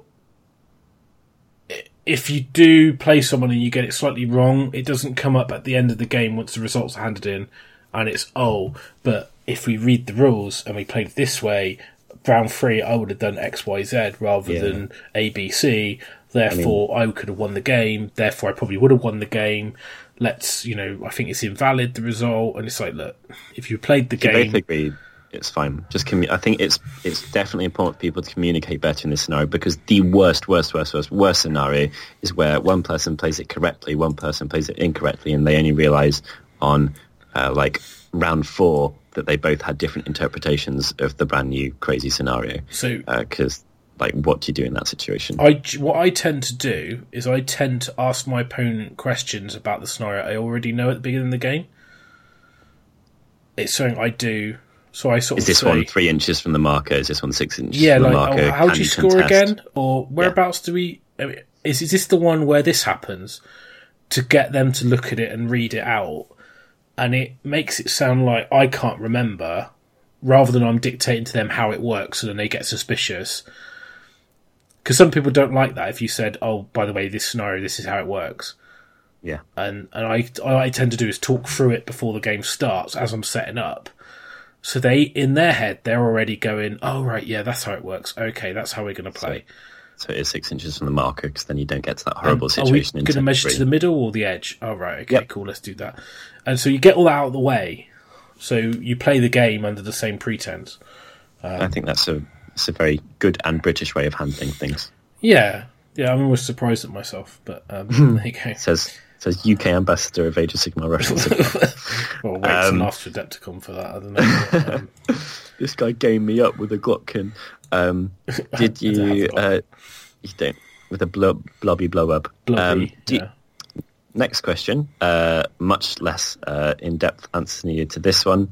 Um, uh, well, in short, to like TLDR, the answer to the last one, I do think on the day scenarios are going to make a big difference to slow play. Uh, my way of combating it is to make sure I'm aware I can play faster, and I'm going to touch on when we talk about armies why I'm taking an army that is exactly the same army that I took to last event because it's kind of to do with that. Um, I think that's a segue. Tom Healy. Oh, we got more. Got one more. One more. Do you varnish your? This, okay, you can answer this one in as few or as many words as you want. Uh, do you varnish your models? What do you use? Yes and no. So I do varnish my models, um, and I don't. So when you do though, so, so you don't you don't uh, sorry you don't varnish absolutely everything. My no. question to add on to it, be when you varnish them, do you do it through an airbrush because you got better things to do with your life, or what do you do? Uh, I was doing it for the airbrush, but then I had some incidents where um, the polyurethane varnish was so thin, you would rub, and it would almost be like a second skin over the whole model. A sheen, and then it would actually come off, and then you'd end up with like a, almost like if you got something with PVA glue and you've peeled off a bit of it. Yeah. Um, and it, I had some incidents with that on my Kharadrons, um, where it, it kind of come off in, and it caused me issues when I was doing washes because it was breaking the varnish down, um, and uh, it was causing like dried varnish to ball up. It's hard to explain, but um, yeah, I think it can be more of an issue because like varnish varnish settles more than paint does, and I think you may like sometimes it can be really hard to shake it as much as it needs to be shaken. Um, yeah, to, to kind of re reinvigorate it. I think what would have been better if to do more coats and let it completely dry. Um, but anyway, so yes, if you Vallejo yes, Vallejo polyurethane gloss varnish and Vallejo polyurethane matte varnish uh, through an airbrush. Um, gloss varnish for pre-wash, matte at the end. Um, I've also used Testors dull coat uh, in a spray can recently. Did it on my Spiteclaw's Swarm, particularly if I'm using dip or um, anything like that. Or I, I, I use Agrax Earthshade mixed with um, Lahmian Medium, and for some reason it came out really shiny. I don't think I used the pot of Agrax Gloss, but I think it might mm. have been a mislabeled pot of Agrax Earthshade. Okay. It came out horrifically glossy, uh, so I, I decided that rather than risk uh, paint on or airbrush matte varnish, I just took my Canada Testors dull coat because I'm going to be painting over the top of it anyway, and I dull coated them down. I tend to, if it's plastic model, I won't varnish it. My Nurgle are not varnished, um, purely because there's a lot of gloss work on them, and a lot of the army is all to do with the different levels of matte and gloss. Yeah, and I don't want to mess that up. And that means you have to be putting your gloss on or matte on with a brush so you don't hit the wrong areas. Yeah. Or you have to spray the entire model uh, matte and then re-gloss the areas you want glossed or gloss the areas you want glossed, which requires a bit more prep than I'm willing to go into. I don't tend to varnish mine. Some metal models that if if I am using a metal model, I'll make an exception for that, and I go through a horribly exhaustive like gloss, gloss, matte, matte, let it dry between each of them. Um, thing. Plastic is win though. That's that's what matters to me these days. I do use varnish a lot and spray varnish and um, purity seal. I use it on bases to stop sand from getting off, though. That's super useful, and if anyone's not doing that, they need to. So if I put down a PVA or whatever glue you're using, put my sand on and my other bits and bobs like uh, slate or bits of bark or whatever, and then it gets a, a couple of gentle coats just aiming around the feet of the model before it's even been primed black, usually. Um, with uh, with Purity Seal from Games Workshop or Anti Shine from uh, Army Painter. Both of them are really solid. Purity Seal is particularly good in any type of conditions. I find so even if it's humid day, you can still use it. Stuff like that. Um, I think that's a, an unseen use of it. Um, and then sometimes I will gloss things to make them look shiny. I think one thing that's worth mentioning is that satin varnish is actually dead good, and people tend to miss it out as the one in the middle. But if you want, if particularly if you're using like kind of vibrant colours, you can get a one size fits all solution and cover your whole model in it, and it'll do a little bit for you in terms of letting light reflect off interesting places, particularly on organically shaped models. Uh, Nurgle's a good example actually, uh, without it being like full on shiny shiny. Yep. So cool. hopefully that's a good enough answer. We went way more in depth on that than I was thinking. Um, Vallejo from all of us as well, I think. I'm not sure if I know anyone who uses anything particularly different. Um, so that is that. And now we can segue into what are we taking uh, to Adepticon and why? Yeah. So my list is a Great Unclean One as my general. Uh, I haven't. I'll go through artifacts, traits, and laws at the end because it they're not fixed yet. Um, a Lord of Afflictions, um, a Bloab Rotspawned, Festus the Leech Lord, six Plague Drones, 30 Plague Bearers, and two units of five Putrid Blight Kings. So. That sounds little, doesn't it? it's not little. It takes up an awful lot of room. Yeah, I had this when I played played Tom Maudsley. Obviously, you had three great unclean ones, so there's not much room for anything else. But you, you look down and you're like, oh, that's nothing, and then you put it on the table, and just because things are on big bases, just like Stormcast, and some of your models are bloody huge, um, and a unit of 30 Plague Bearers takes up a massive amount of space and can do every shape ever, it ends up looking bigger than it sounds. yeah, it's 142 wounds, so it's fairly decent Yeah. amount. Um, Yeah, it's fine for the point. So, um, Great Unclean One has got the bell and the blade. Um, he, I am tempted in terms of command trait. There's two that I'm I'm toying between. One is the dial manipulation. Um, so using the trait to move the dial backwards and forwards, and I think that's going to be quite good um, because it just gives you that you can get that double bubble and it gives you a little bit more control. Um, unfortunately, against Nurgle, it's basically useless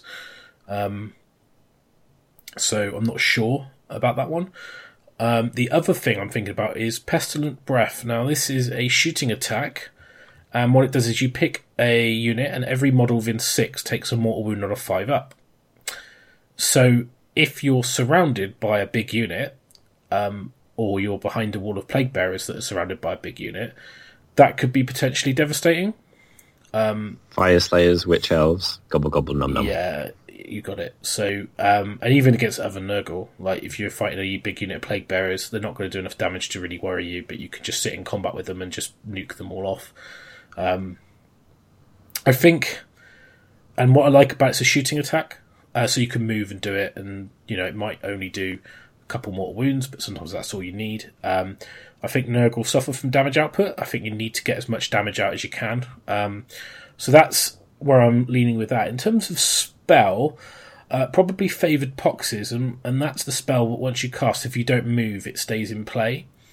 And that's the minus one to hit, minus one armor save, and minus one to wound on an enemy unit within 14. Um, generally, because McGregor has got two spells, he'll generally be casting um, uh, Mystic Shield and or the Dial Manipulation. Um, and he's obviously his normal spell is quite good for damage and healing. Um, so he will be sat in a in a, a pocket of plague bearers is is where he's going to sit, probably on an objective, and he's there as a support piece uh, to lend the movement to the combat element of my army. Um, so that's him. That's his role. Um, his command ability as well is plus one attack. So I could put that on the plague drones, makes them particularly good because they've got the demon keyword. Lord Afflictions um, is probably where my artifact's going to sit, um, and that's going to be the Rust Fang. And what this allows me to do is in the combat phase, pick a unit within three and then minus one armor save for the rest of the game at the beginning. So good. It's so good, especially when you haven't got a lot of rend and things suddenly like Blight Kings and drones become very dangerous. Um, he's also a demon, so he kicks off the um, plague drones um, locus, um, so he can be within range of the drones and give them their locus ability, uh, which I think is very very good, uh, very strong. Um, which I can't quite remember what it is now. I think it was Mortal Wounds. Reroll plus one. Is it- do a thing? I think it is something like that. Let me just double check that. So to make sure I'm not gonna because How many points have you got in characters in this list? a lot. so um, the locus of Five contagion is add one to attacks. So um, with the uh, um, Great Unclean One's command ability, which Double trouble. is plus one attack as well, I believe, um, is Grandfather's Joy. Picking it with twenty one, add one to attacks. So the plague drones have got a plague sword, a proboscis, uh, and a venom sticks. They've got three profiles, so that's plus um, with plus two attacks on each one. That's plus six attacks per model. So that's pretty good. on what? On top of what they got already, and twenty-one is a.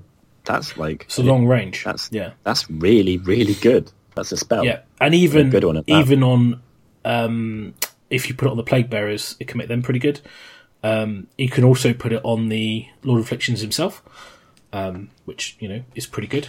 Um, so, not surprisingly, the plague drones are the, are the combat unit in this army. But the Lord of Afflictions himself, he's got um, obviously he's got regeneration and resilience, um, and he allows Rotbringer units to re-roll ones with they're within seven. So he's also buffs the Blight Kings and himself and um, Bloab. So he's kind of like the little um, buff piece in my army that's quick. So he's going to sit in a pocket of drones. So I've got two characters that are going to be bubble wrapped. Um, he has a virulent discharge, so he could actually heal Nurgle units as well and do mortal wounds. So he's pretty sweet. Pretty good in combat as well. Um, so, yeah, quite looking forward to using him. So, Bloab. This is part of way of getting my damage output. So he's got a ranged attack, so I think that's super important, um, which is D3 attacks, range 12, uh, with Rend, does D3 damage. Um, you know, it's fours and twos, um, not amazingly reliable, but pretty good. Um, he also has a debuff, so roll a dice each time an enemy unit within seven at start an enemy within seven at start your hero phase on a four plus minus one to hit. So, So good. So good. He's also got minus one for enemy wizards to cast if they're within fourteen. Amazing. Yep, pretty good. Um, he has also got a spell which is Miasma of Pestilence, which means that um, pick enemy unit, and every phase they take a unsaved wound. Uh, roll dice on a two plus, they take D three mortal wounds. So having a way to do damage in the shooting phase, the hero phase, the combat phase, um, allows me to do a potential three D three mortal wounds on top of any other damage. So having the shooting attack pestilent breath, having the shooting attack his vile bile, having the shoot attack on the drones gives me enough options to try and ping that wound off for that spell to trigger that effect. Um, he's also got quite a good reach, so he's got a three inch reach on the claws and a two inch reach on the fl- on the scythe. Amazing. So he can hit s- behind some Blight Kings and be fairly safe. Um, obviously, the Blight Kings have got the aura as well, so they might heal him. Um, he's a little bit more fragile because he doesn't have the um, resilience save, so he's got to be a little bit, a little bit more cagey with him. Um, and for that reason, probably give him the spell Gift of Contagion um, as opposed to the Blades of Putrefaction, which is more important in my opinion. Um, and the Gift of Contagion is basically a debuff. so roll a dice, um, either minus one to hit, minus one to wound, or minus one save. Which you can probably sense as a theme here. Um, then Festus. Now Festus is great. So Festus is um, an excellent, excellent um, model to have in your army because he can heal um, your characters. Um, he can do. also hide behind them quite well, especially when they're massive. He can hide quite well, um, and he's um, he's what is good is his spell as well. So his spell is um, really useful because it's minus one armor save. So you know, Curse of the Leper on a seven, select unit within fourteen, subtract one from the save rolls for the rest of the battle. So, so, so good. One of the best spells in the entire game. So he can heal, so he can babysit Bloab, he can babysit the Great Unclean One. The Great Unclean One heals anyway. He can heal himself. He can do mortal wounds to the enemy. He's um, he's got six wounds, so it's pretty good. Um, but Curse of the Leper, so you've got Rustfang, Curse of the Leper, Favoured Poxes, Gift of Contagion. All of them reduce your armor save. So you could be at a minus four to your armor save. Then To it's about weight of attacks. So you go, okay, so I'm going to give my drones extra attacks. They go in, chuck a ton of dice with the locust, do a load of damage. Job's a good one. You've got lots of mortal wound output in this army. Um, and you've got a unit of 30 plague bearers, which is like your your kind of your, your, your protection bubble. And then your Blight Kings, which, to be honest, five Blight Kings is 21 wounds, four up save, Small footprint. small footprint, decent damage. Because they've got no rend, and you've got three attacks, freeze and freeze, doesn't sound amazing. But obviously, if you roll a six, it's doing d6 hits instead of one. So you can explode your attacks, and then that means you're, you know, if you don't have rend, but if you've minus their armor save, then who cares about rend? You've got ways to lower their armor, which is going to make your Blight Kings way more effective. Um, the bell on the Great and Also, Clean one- your sorry, go on. Given your healing, I was just going to say, given your healing, they are a prime suspect for taking down terrain, anything like that. Your your Yeah, your army can put wounds back on anything like nobody's and they, business. they have the heal discharge aura as well, so it, it allows you to spread that aura around, um, which is on a six D three wounds back to a Nurgle unit within three, or um, D three mortal wounds to an enemy. So they heal you as well, um, and you know they're a battle line unit. And to be honest, a lot of people are taking lots of plague bearers. I like Blight Kings. Um, with the bell on the great unclean one, they get plus three to their move, the movement seven that's not. And if you're using your feculent Gnarlmaws, you know, movement seven with a run and a charge. That's that's quick. That's quick for an infantry unit. They stand on objectives really nicely as well. They're a very nice prospect for getting plus one save in cover or getting plus one save from Mystic Shield.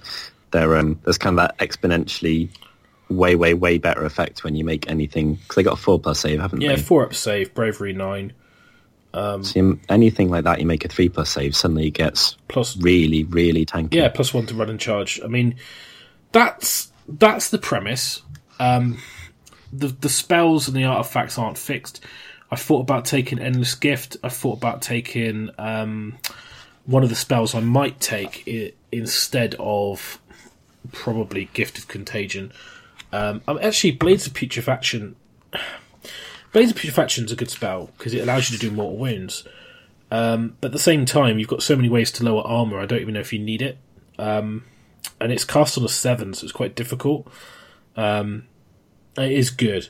I mean, it's very good if you're playing like a Star Drake, but then if you can lower the Star Drake's armor by three, I mean, you don't really care that it's got a two up save. Or you might just be able to stand something massive in front of the Star Drake and not care. Well, I mean, you could just tank it with a great unclean one. You just sit there for days. Hello. Big fatty. Uh, give it a hug. Um, but, you know, Plague Squall is one of those spells that it's on a six to cast. You roll seven dice every six, pick a visible enemy unit, they take D3 mortal wounds. So you've got a way to ping damage off of characters at infinite range as long as you can see them. Very, very good, especially if you use the wheel manipulation to do damage um, to enemy units as well. Um, so potentially, I might take the um, the wheel manipulation and uh, Plague Squall. Um, but that does mean using blades or gift of contagion. Um, gift of contagin's a bit random because it's a random ability. It's random. You roll a dice, so it's like, well, do I want a random one, or you know, is that really good enough? Um, it's fun. it is fun. Yeah, yeah, it's fun. But um, you know, if you get like minus one to hit and they're re-rolling and hitting on threes anyway, it's like, well, it doesn't really make a difference, you know. Um, Yep.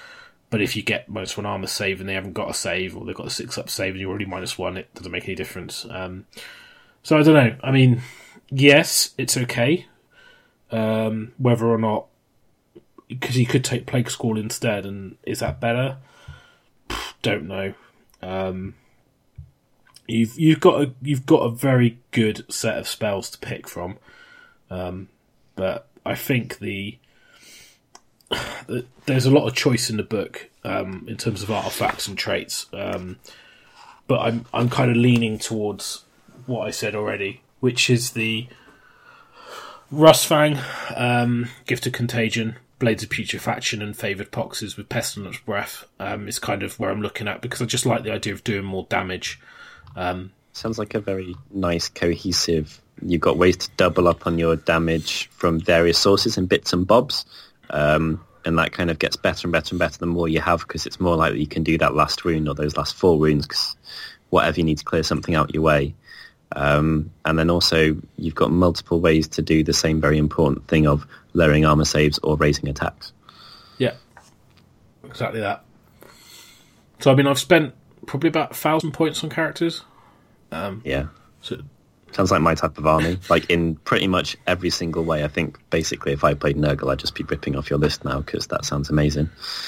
yeah, I mean, for me, uh, it's I think it's really solid. Um, I like Bloab a lot. Um, it's got a bit of range. It's got lots of magic. Um, It's got combat stuff that sticks around, but it can dish out the damage. But it's through the spells and it's through the debuffs, which I think is very Nurgle. So um, yeah, I'm quite psyched to play with it. So Definitely. that I think as well is going to be quite fun to use. Um, I say in an American environment, I think getting into combat and then hitting people with Nurgles is is probably going to go down pretty well, and it will allow you to. Um, one of the things I'll touch on when I get to my armies, I think that's a good. You can get into middle and do stuff and interact with your opponent and have a chit chat because you've not got a million units on the board. It's going to matter where you put them a lot, but there's not like 700 things, and some things are kind of going to be attached to others insofar as they've got to stand next to them to give them heals or whatever. Yeah. Um, and I think that the I, I think I have a lot of fun playing with it and, and using the contagion points to drop Gnarlmaws on the turn that I need it in a place where I can then get a running charge where people didn't see it coming. I think it's going to be pretty big. Um, so Speedy, there speedy. you go. That's my list, and that's what I plan to do with it. Amazing. Sounds awesome. I um I've only played Nurgle once uh, under the new book, played Tom Maudsley, and I was super impressed by them, both in terms of how good they can be, but also I just think they're a really fun army to play against and with. Um, although I imagine if uh, if you were getting debuffed 700 in 700 different places with minus one to hit, maybe it'd be a bit upsetting. I think um, the problem is they're all cast on sevens. So, yes, I've got access to four of them, but it's more about redundancy rather than getting them all off. yeah. So I, I don't want Yeah, one good point. debuff and be like, well, if I get the spell off, but then I don't get it off, Yeah. I've got two or three ways to do the same thing. So if one goes off and the other two don't, it's not the end of the world. Yeah, because you can pick that key combat and you can make us damn good sure that you do at least debuff them once. But if I get all of it off, it's it's game over. Yeah, that- should be huge. Or your Nurgle stuff will just live forever and ever and Yeah. ever and ever. and my, my, my flappy drones would just go in and, and love them with their uh, their their gangly legs and, and cock noses. exactly. And that's what counts. Amazing. So I am taking uh, exactly the same list I took to my last event. I'll scoot through it quickly, and then I won't talk about it too much and how it plays, but I'll say why I've taken the same one. So it is, and this will probably be down to the, the traits and everything because I, I know how it works. Um, anointed of Asuryan on Frostheart. He's my general. He's got Reckless. Another anointed on Frostheart. He's got nothing apart from a bird. Um, a battle mage, which is the Empire one, who you get to pick his lore before each game, which is incredible. Um, I would uh, still com- just point you to the a the FAQ where you have to put it in your list for Adepticon. really. Ooh, So it's in the um, it's in the actual rules pack. So you they specifically mention battle mages, or is it just like if specifically you? mentions them. Oh, okay. Well, that's really disappointing. Maybe he'll be an elf. I thought I'd just tell So- you before you got too excited. Thank you very much. So I might be running a 1980 point list instead of a 2000 point list then, Yeah. in which case I get a triumph. Um, okay, so an undisclosed magician in a robe, a skink tar- star priest uh, whose baller and his debuff is cast on a very cheap value. Um, and he's fast on his feet, so he keeps up with my birds, and he gives a minus one to hit spell, which is lovely. Um, the Dragon Lord, who comes equipped, as far as I'm concerned, with a Lawmaster, and he'll be running uh, Talisman of Blinding Light, which is minus one to hit for one combat round against that model, and a Shield and Dragon Blade. Uh, sorry, a, a Lance uh, and a Shield, and his Shield gives you all reroll to saves, so he's a very good prospect for Mystic Shield. Um, Battle line, still running the 20 Glade Guard because they, they do a thing that nothing else does, even if they do it very expensively and only once. Um, I will be standing them in mystical terrain whenever I can because I'm going to have to bet bet heavy to win heavy. 10 skinks, 10 skinks, 10 skinks, 10 skinks because they're really quick and they fit well with my army. They've all got the blowpipes. Five judicators because they're actual effective reliable shooting and five Doomfire Warlocks because they are a fast wizard. Um, their spell is pretty good, but mostly they're fast. Um, they're not allowed in combat. I've banned myself from that. It's never a good Did idea. Did you um you know they've changed Really? because they're in the Daughters of Khaine book. Are they good now? Yeah, and they're cheaper. Oh, So they're I will be having a triumph. you need to you need to have a look because uh, I think they're 160 points now, and they Okay, come with a shooting attack, Oh, that's exciting. and I think the spell's the same. Okay, well the spell was the spell was great. Um, so I should probably go and read some rules. So just to let Um, you know, because obviously you're probably not aware. Uh, yeah, Yeah, I, I genuinely hadn't thought of that. I was all thinking about snake women and Morathi and just hadn't clocked that whatsoever. Um, so if I gain some points and my list gets a triumph, then it's it's help. I don't care about it on any of my monsters because they should have rerolls if I'm playing the game right. And if I'm not, then I've probably already lost. I mean, Uh, reroll to hit Glade- on like your Glade Guard could be devastating, exactly. They're especially the- if you've got reroll the, to uh, win for Mystical. It's like Yeah, hundred percent. They're the prospect. Um, it also means that if someone's sh- like done one wound to the unit at least, and they've lost their plus one to hit, you can take damned and then go all in on that one turn. Um, and then I've got a summoning pool for a Balewind Vortex, um, which I'll be using to push my army forwards. Yeah, yeah. I'm gonna. So, a couple of things to note. Um, I'm not sure how many people are using them abroad. Well, in America, uh, a lot of people are playing Teams. So I imagine they're, they're around the place a fair bit because it's another country and because it's not got the tighter set of rules written. I'm going to sit down my opponent before each game and say, I'm going to be using this like this. Are you cool with it? So the couple of things that I'm going to have to ask are uh, does this like can it be on terrain because that's not listed anywhere um, like on a hill it obviously it looks fine and normal but next to like a great big castle wall or whatever like if my my wizard casts it and he's standing right next to that does it get shunted away or do we hide one thing under the other or, or jank it out or or things like that? And um, I'll just explain exactly how it works to make sure that there's no like ooh um, at any point. I think I've got pretty well practiced at that uh, by now. Um, so it should be fine. I've taken exactly the same list, although you just informed me of two changes uh, Yeah. that I've taken before because I'm going to play in a different country with random scenarios in a different meta, and I've only got a very little narrow brain, and I'm like, unless it was a low model count army, I wouldn't feel. I want to make sure that I know what I'm doing and I can interact with my opponents nicely, um, and I'm not spending all of my time consulting rules or stats or whatever. So, um, obviously, I've done well with this list, and I know it inside out and back to front, and I love playing with it. But it is a genuine consideration for me that I want to make sure that I'm kind of I'm giving my opponents as much of a chat as I can. And even though the list's very hard to play and I have to concentrate, at least I don't have to go to a book and consult everything every two minutes, which I just didn't want to be doing, especially while I'm on a holiday. there is an event FAQ with the Balewind Vortex, so you're aware. Okay. Balewind Vortex cannot be placed anywhere within seven of an objective. If an objective lands within that distance, such as from Star Strike or Gift from the Heavens, then you will move the Vortex and accompanying hero by the shortest route away from the objective, so it's no longer within seven. Amazing. Uh, that's that's fine. I never put it on. It's to stop um, people using it to shut objectives down, I think. So, Yeah, yeah. So I uh, I didn't tend to play mine like that anyway. Mine is there to push things forward. and it's so. the same with that- um, the Nurgle Gnarlmaws, is also can't go near objectives. So. Yeah, they've mentioned Sylvaneth Woods Yeah. and other stuff as well. They're, they're obviously very concerned about that type of thing. So, Yeah. um, but yeah, I'm, I'm taking. I know the list well. It does well in combat, um, and I'm expecting to be in combat. And against other thing, it's got other things. It's got a fair bit of flexibility.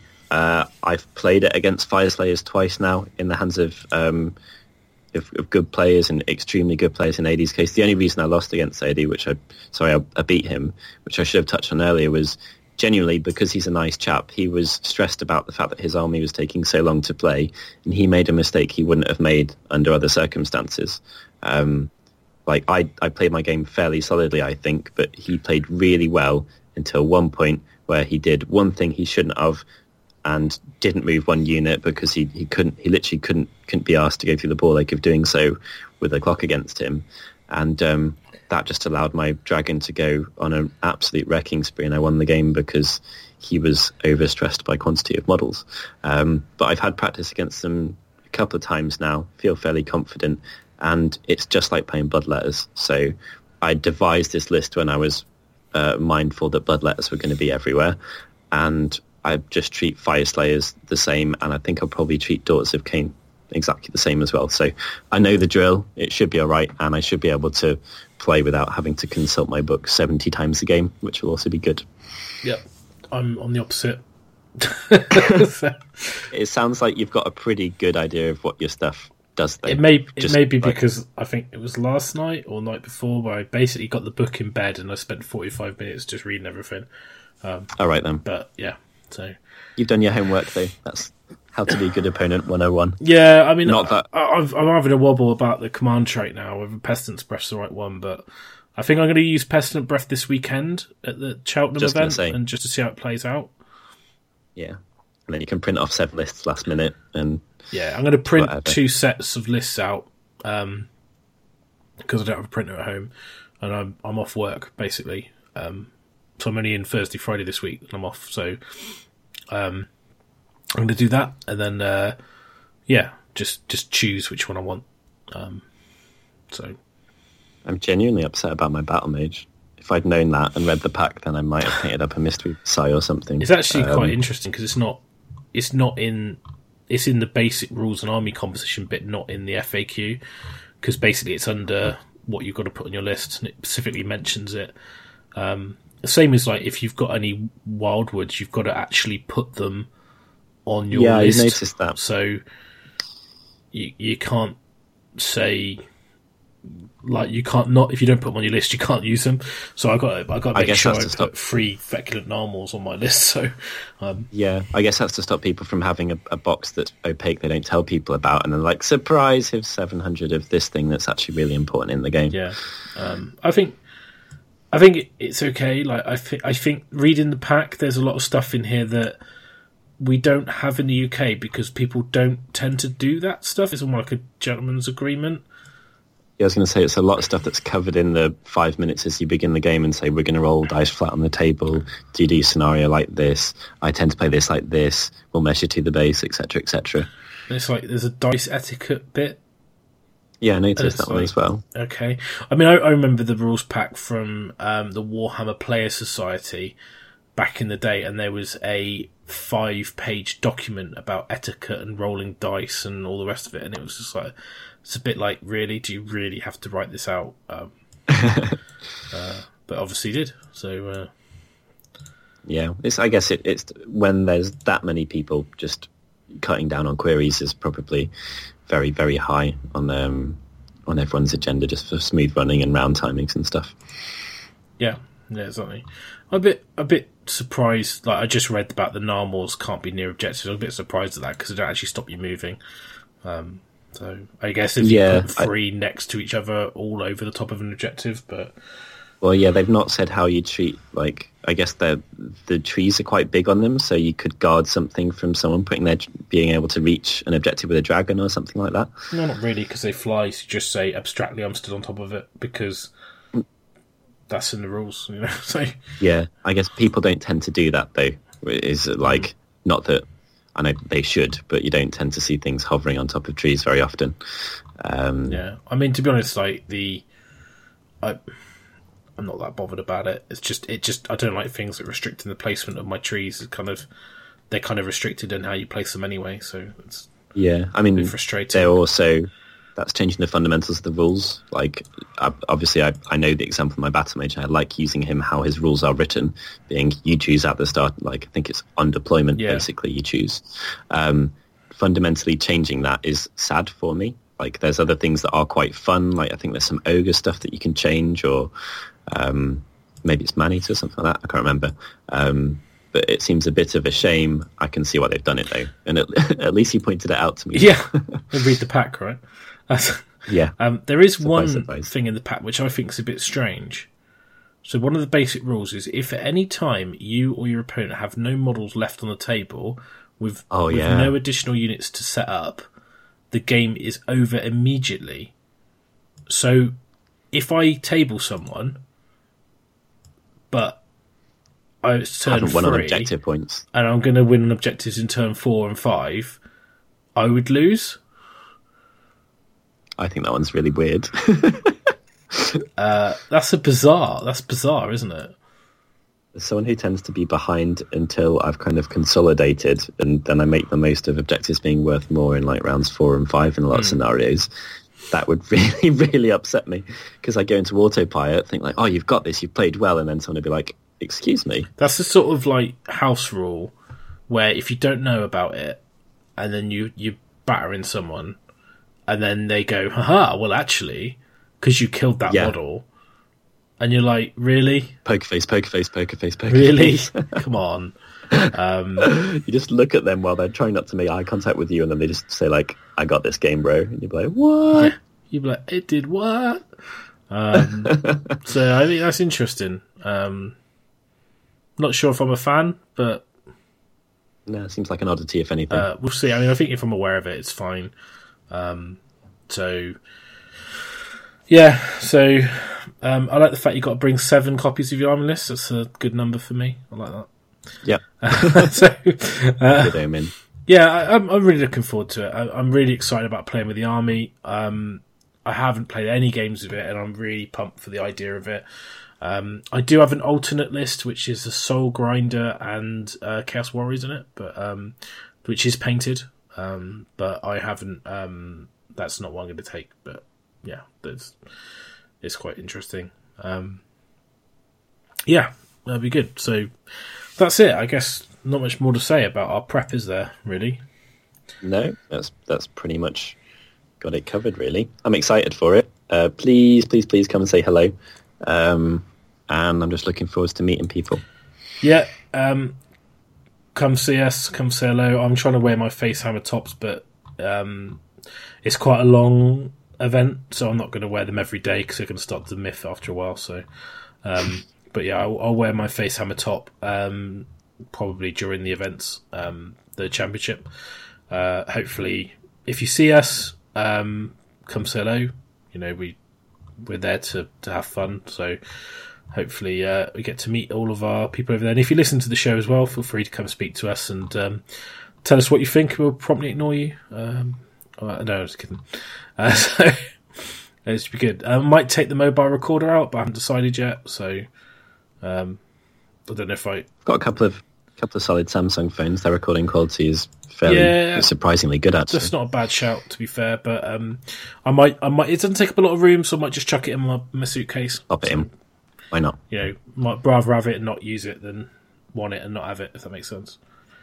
Hundred percent. Right, cool. Well, I think that wraps it up. Um, hopefully, the show was useful. People wasn't too rambling. I know we, we jumped around a lot, but um, it's kind of a bit more of a chatty show anyway. Um, so we will do a Nagash review. Stop asking, please. Um, uh, We'll also do an Adepticon roundup. There wasn't really any time to do the pre-Adepticon apart from the last moment we could pre-Adepticon. and we'll so- probably cover the Chump Chump Invitational. Um, we've also going to have another Battle Tome review to do shortly, um, and then it's the South Coast lead up, and of course, Facehammer GT 2018 is on It's going up soon. 22nd and 23rd of September. Uh, and 21st. We're probably going to run Shadespire on the Friday rather than the thousand points, uh, which we I think it's pretty much mandatory that people come on Friday now, so I can chat to them Yeah. and we can hang out. Yeah, and I'm going to run a Shadespire event, so I'll probably sell tickets for that separately. So if people want to play Shadespire but don't want to play the championship, then you know that'll, that'll be welcome. done as well. So uh, details will be going up shortly. Uh, I'm planning to put the tickets on sale on April the first, um, but I need to coordinate that with uh, the Element Games guys. So whether or not we can get our stuff in order before um, Adepticon kind of gets in the way of everything. Uh, hopefully we can, but. I've got a couple of days off, fine. so I'm going to try and get that sorted. Um, but we will be putting a blog post up as well, explaining that and some tweets. So uh, hopefully, uh, you, we'll see you guys there, and we'd really appreciate if anyone wants to come along and got any questions, get in touch. Um, just to give you an idea of the pack, it'll be basically General's Handbook, um, out the bot, out the book, uh, match play, uh, painting competition on the Saturday night, Shadespire on the Friday night, um, painting awards. Uh, we will probably do an extra painting award for the coolest army, and we might, might expand the painting prizes rather than being winner, runner up to one, two, three. Um, Yeah, just because we had a very very difficult Yeah. decision last year. Like it was it was extremely hard for me not to be in the situation, like to be in the situation I was in, and not pick. Particularly, there were two armies that I, I was like, well, I've not given them an award, and I feel bad. I think I think it was the quality. The first year was a bit smaller the event, and two prizes made sense. Uh, this year because it's last year because it was big. Uh, we kind of got to the awards and was like, I really wish we could give out four or five prizes, but uh, we just didn't didn't have them. So um, a lot of people stepped up with their prep and went yeah, awarded. was- we didn't have enough awards. the showing was uh, pretty epic. It turns out when you have engraved swords, people kind of want to win them, which is nice. And uh, Graham Shirley basically took them all, so um, you can blame him. his lovely, lovely painting. So um, looking forward to to that. Um, and we will put more details on the website, etc., etc. Um, cool. So um, hopefully I'll see you at Adepticon, um, or um, see you at Facehammer, or see you at South Coast. But um, if not, then cool. Thanks for listening, and we'll speak to you soon. To make sure you don't miss out on any more Hammer to Your Face, subscribe to us on iTunes, add our RSS feed to your reader, and follow us on Twitter at facehammer underscore. We hope you enjoyed the show. If you'd like to give us some feedback, we'd love to hear from you. Thanks for listening.